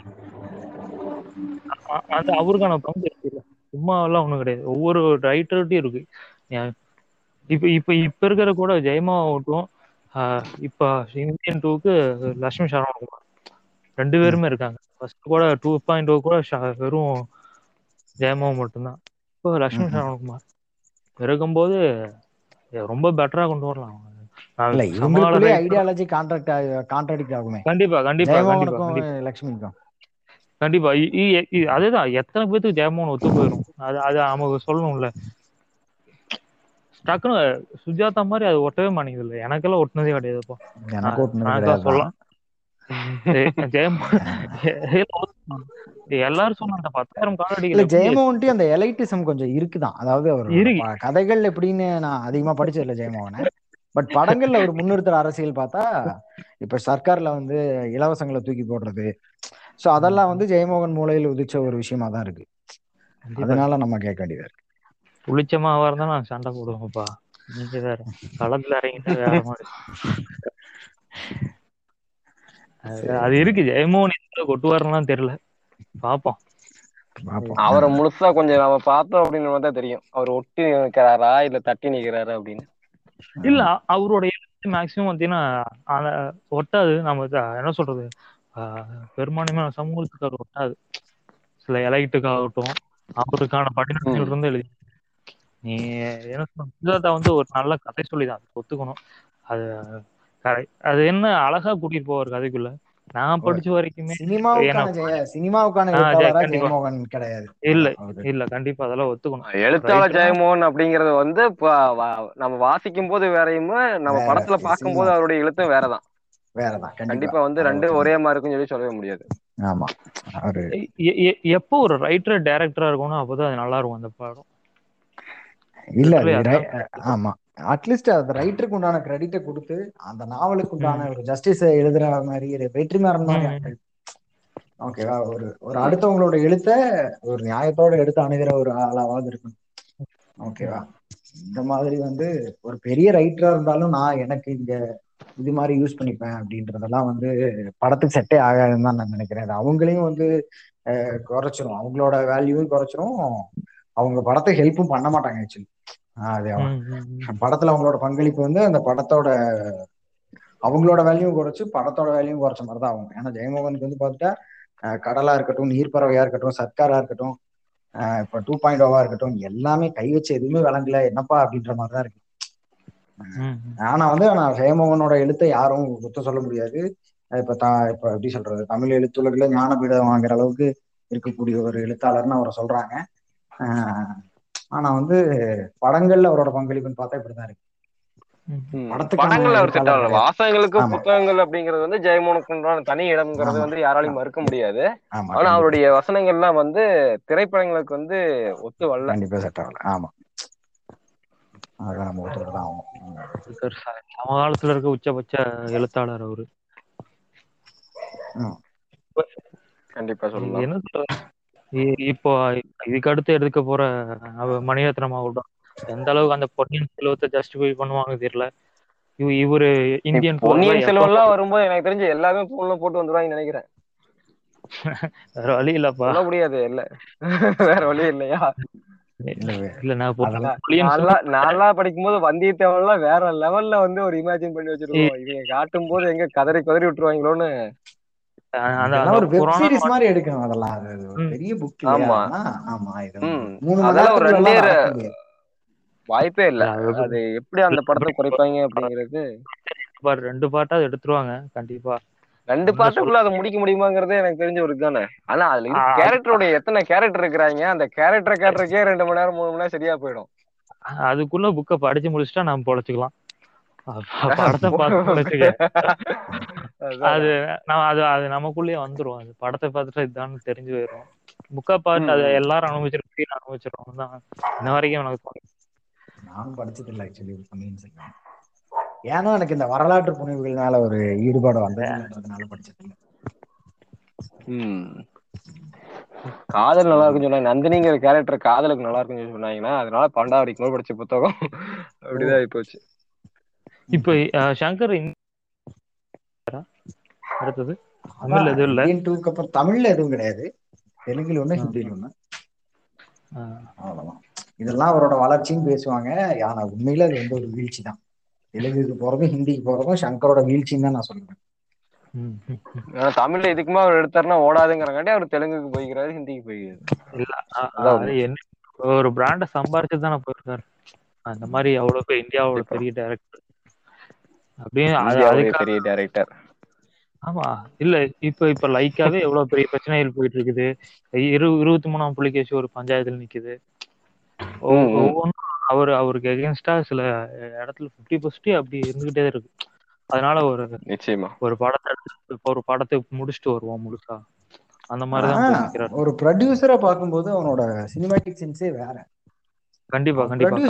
எல்லா படமுமே வந்து ரொம்ப ரொம்ப ஸ்டோரி ஓரியன்ட் இப்ப காதல் மாதிரி ஒரு படம் சங்கர் காசு போட்டு எடுத்த படம்ன்றது நம்ம நமக்கு ரியலைஸ் பண்ணும்போது தான் தெரியுது சங்கருக்கு எந்த அளவுக்கு சினிமாட்டிக் சென்ஸ் இருக்கு. அந்த படம் வந்து ஜெயிக்கிற படம்ன்றது தெரியுது. நடிச்சவங்க எல்லாம் எல்லாரும் புதுமுகங்கள் தான். யாருமே முன்னாடி தெரிஞ்சவங்க கிடையாது. சுகுமார் யாருன்னு தெரியுமா? பரத் யாருன்னு தெரியுமா? சந்தியா யாருன்னு தெரியுமா? ஒண்ணும் தெரியாது. மியூசிக் என்ன பெரிய ஆளா கிடையாது. ஆனா காசு போட்டு காதல் எடுக்கிறான் இருபத்தி மூணாம் புலிகேசி எடுக்கிறான். ம். இருபத்தி மூணாம் புலிகேசி சங்க- சங்கர் ப்ரொடக்ஷன் பண்ணதான் இது கல்லூரி. கல்லூரி இப்போ கடைசியா அது என்ன படம் அது? வெயில். வெயில் வெயில் வந்து கடைசி அந்த கப்பல் படம் கூட கப்பல் கூட வந்துச்சு. ஆனா ஃபுல்லா அது என்டர்டைன்மெண்ட் படம். அது நல்லா இருக்குல்ல. சங்கர் அப்படி பண்ணவே முடியாது. எனக்கு அந்த படத்துல பண்ணவே. முடியாது. எனக்கு. குறைஞ்ச அதெல்லாம் வந்து நான் நண்பரோட போய் உட்காந்து பாக்குறதுக்கு அருமையான படம். அருமையான இப்ப இப்ப இப்ப என்னன்னா சங்கர்னால என்ன வகையிலும் கீழே இறங்கி வர முடியாது. ஒரு சி- சின்ன பட்ஜெட் படம் எடுக்கிறேன். ஒரு நல்ல கதை சொல்றேன்னா அந்த ஆளு வரவே முடியாது. இப்ப வரைக்கும் எனக்கு அப்படித்தான் தோணுது. நான் ஒரு நல்ல கதை சொல்லி உங்களுக்கு ஒரு படம் கொடுக்குறேன் அப்படின்லாம் வரவே முடியாது. மீண்டு வரவே முடியாது. நான் பெருசா எடுக்கிறேன். ஒன்னை விட ஒண்ணு பெருசா தான் கொடுப்பேன். அடுத்தது பெருசா தான் கொடுப்பேன்னு தான் போக முடியுமே தவிர நான் ஒரு சின்ன அழகா ஒரு ஒரு காதல் மாதிரி ஒரு படம் கொடுக்குறேன். ஒரு நல்ல கமர்ஷ் ஒரு காமெடி சப்ஜெக்ட் ஒன்று கொடுக்குறேன் சின்ன பட்ஜெட்ல ஒன்று படம் கொடுக்குறேன்னா அவரால் வரவே முடியாது நான் ப்ரொடியூஸ் பண்றேன் அவ்வளவுதான் அப்படி அதோட தான் நிக்க முடியும் நான். டேரக்ட் ஒரு அவர் வந்து தன்னை வந்து கேட்டாங்க அப்படின்னா ப்ரொடியூஸ் பண்ணி கொடுக்குறேன் ப்ரொடியூஸ் பண்ண அவர் அவர் எழுதாருன்னா அது சின்ன படமாவும் இருக்காது அது மூலமா அது நல்ல படமாவும் இருக்காது அவர் அப்படியே போர்ட்ரேட் பண்ணி வச்சுட்டாங்க அவ்வளவுதான் இண்டஸ்ட்ரியில ஆகட்டும் இடத்த உங்களுக்கு உங்க இடம் நீங்க கீழே வரக்கூடாதுங்கிற மாதிரிதான் இருக்கு. இப்போ என்ன சார் அடுத்த படம் அது சறுக்கிருச்சு சின்ன கதை சொல்லி பிடிக்கல. சங்கர் என்ன இப்படி எடுத்திருக்காருங்க மாதிரி போயிடும் எல்லா எலிமெண்ட்டும் உள்ள வந்து அப்படி கீழே இறங்கி வந்து ஒரு நல்ல கதை சென்ஸ் உள்ளவன் இந்த மாதிரி எடுக்கக்கூடாங்கிற மாதிரி ஆயிடுச்சு சின்ன டைரக்டர் கூட நான் எடுத்துக்கலாம். இப்போ எனக்கு ஒரு நல்ல கதை தெரியும். அந்த கதையை ஒரு காதெல்லாம் சங்கர்னால் எடுக்க முடியாது. ஒரு இருபத்தி மூணாம் புலிகேஷனால சங்கர்னால எடுக்க முடியாது. அவ்வளவுதான். நான். ப்ரொடியூஸ் பண்ணுவேன் அந்த கதை பிடிச்சிருக்குது ஆனா என்னால அது எடுக்க முடியல அவ்வளவுதான் எனக்குன்னு ஒரு பேரை உருவாக்கி நான் கப்பல் இப்ப கப்பல்னு சொன்னதுனால எனக்கு இந்த இன்னொரு விஷயம் ஞாபகம் இப்ப எல்லாரும் அந்த இளையராஜாவோட இந்த விஷயம் பாடு. ராயல்டி. விஷயம் வந்து ஆஹ் ராயல்டி. விஷயம் வந்து ஒரு பெரிய இஷ்யூவை இதாகி அவரோட சேனல் எல்லா. சேனலும் யூடியூப்ல கூட வந்து ராஜா மியூசிக் வந்து நம்ம யூஸ் பண்ணா காப்பிரைட் கிளைம்ல போட்டு தூக்கிடுவாங்க. ஃபுல் அண்ட் ஃபுல் இப்ப எஸ்பிபியை பாடக்கூடாதுன்னு சொன்னது இந்த மாதிரியான பல பிரச்சனைகளுக்கெல்லாம் பிள்ளையார் சொல்லி போட்டது வந்து அந்த கப்பல் படம் தான் இந்த ஊரு விட்டு ஊரு அந்த சாங் தான். இவங்கள்ட்ட ராஜாட்ட வந்து இது இல்லாமையே அனுமதி பெறாமையே படத்துல வந்து ரீமிக்ஸ் பண்ணிட்டாங்க. அப்ப ஆரம்பிச்சதுதான் அப்ப ஆரம்பிச்ச பிரச்சனை தான் வந்து இப்போ இந்த மாதிரி ஒரு பெரிய அளவில் எடுத்து அவர் வந்து ஃபுல்லா அவரோட ராயல்டி அந்த விஷயங்களை எல்லாம் வந்து ரீடிஃபைன் பண்ணி அவரே ஒரு யூடியூப் சேனல் வச்சிருக்கிறதுக்கெல்லாம் காரணம் வந்து பட் அது ஒரு நல்ல வகையில தான் ராஜாவுக்கு அது ஒரு நல்லது தான். பட் சொல்றேன். அது அதுதான் அந்த இடத்துல தான் வந்து பிள்ளையார் சொல்லி போடப்பட்டது. அது சங்கர் எப்படி சொல்றது? சங்கர்னா இளையராஜா கிட்ட போற இல்ல அதான் அந்த ஒரு ஸ்டேஜ்ல கூட கேட்பாங்களே Ilaiyaraaja seventy five K Shankar எல்லாருமே சீஃப் கெஸ்டா வந்திருப்பாங்க சங்கர் மேடை ஏறுவாப்ல. அப்புறம் அந்த லூஸ் இருக்குமே சுகாசினி. எப்ப என்ன பேசணும்னே தெரியாது. அது வந்து சார் நீங்க எப்ப சார் ராஜா கூட சேர போறீங்க அப்படின்னாரு. ராஜா டென்ஷன் ஆயிட்டு என்ன நீ எனக்கு சான்ஸ் வாங்கி தரையா ஆஹ், அவருக்கு அவருக்கு யாரு கூட கம்ஃபர்டபுளோ அங்க ஒர்க் பண்றோம் இந்த மாதிரி எல்லாம் கேட்காது அது எனக்கு அசிங்கம் அப்படின்ட்டு.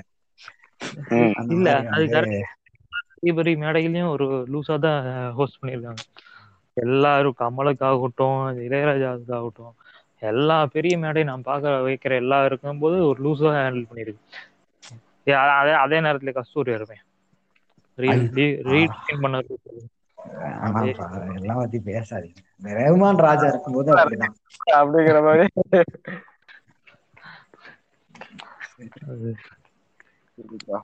பண்ண முடியாது.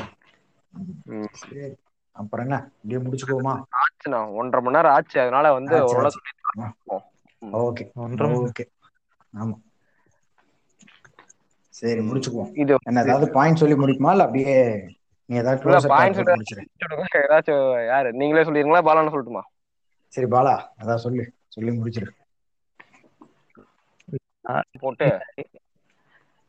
கண்டிப்பா அவ அவ அவ என்ன சொல்றது ஒரு சங்கருக்கான பிராண்ட் இருக்கு.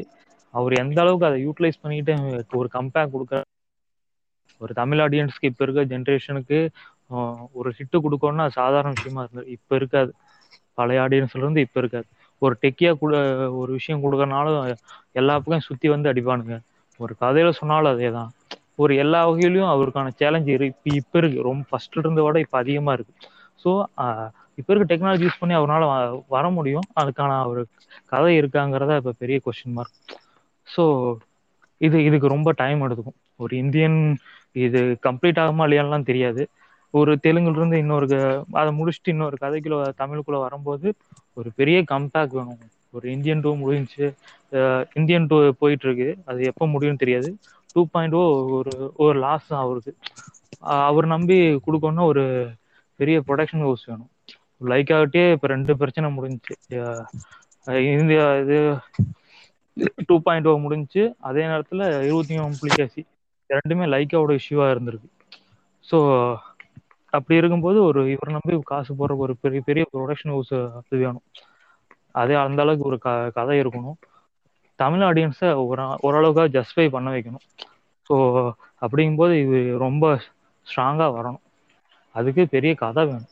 நான் வந்து கமர்ஷியலாக மட்டும் சொல்லணுன்ட்டு இல்லாமல் பிரம்மாண்டத்தை மட்டும் சொல்லிட்டு வராமல் அவர் ஒரு கம்பேக் வேணும். ஒரு சிவாஜி இருந்த மாதிரி ஒரு ஒரு கதை வேணும். சின்ன மாதிரி ஒரு கதை இருந்தால் மட்டும்தான் அது மறுபடியும் ஒரு சங்கரால வர முடியும்.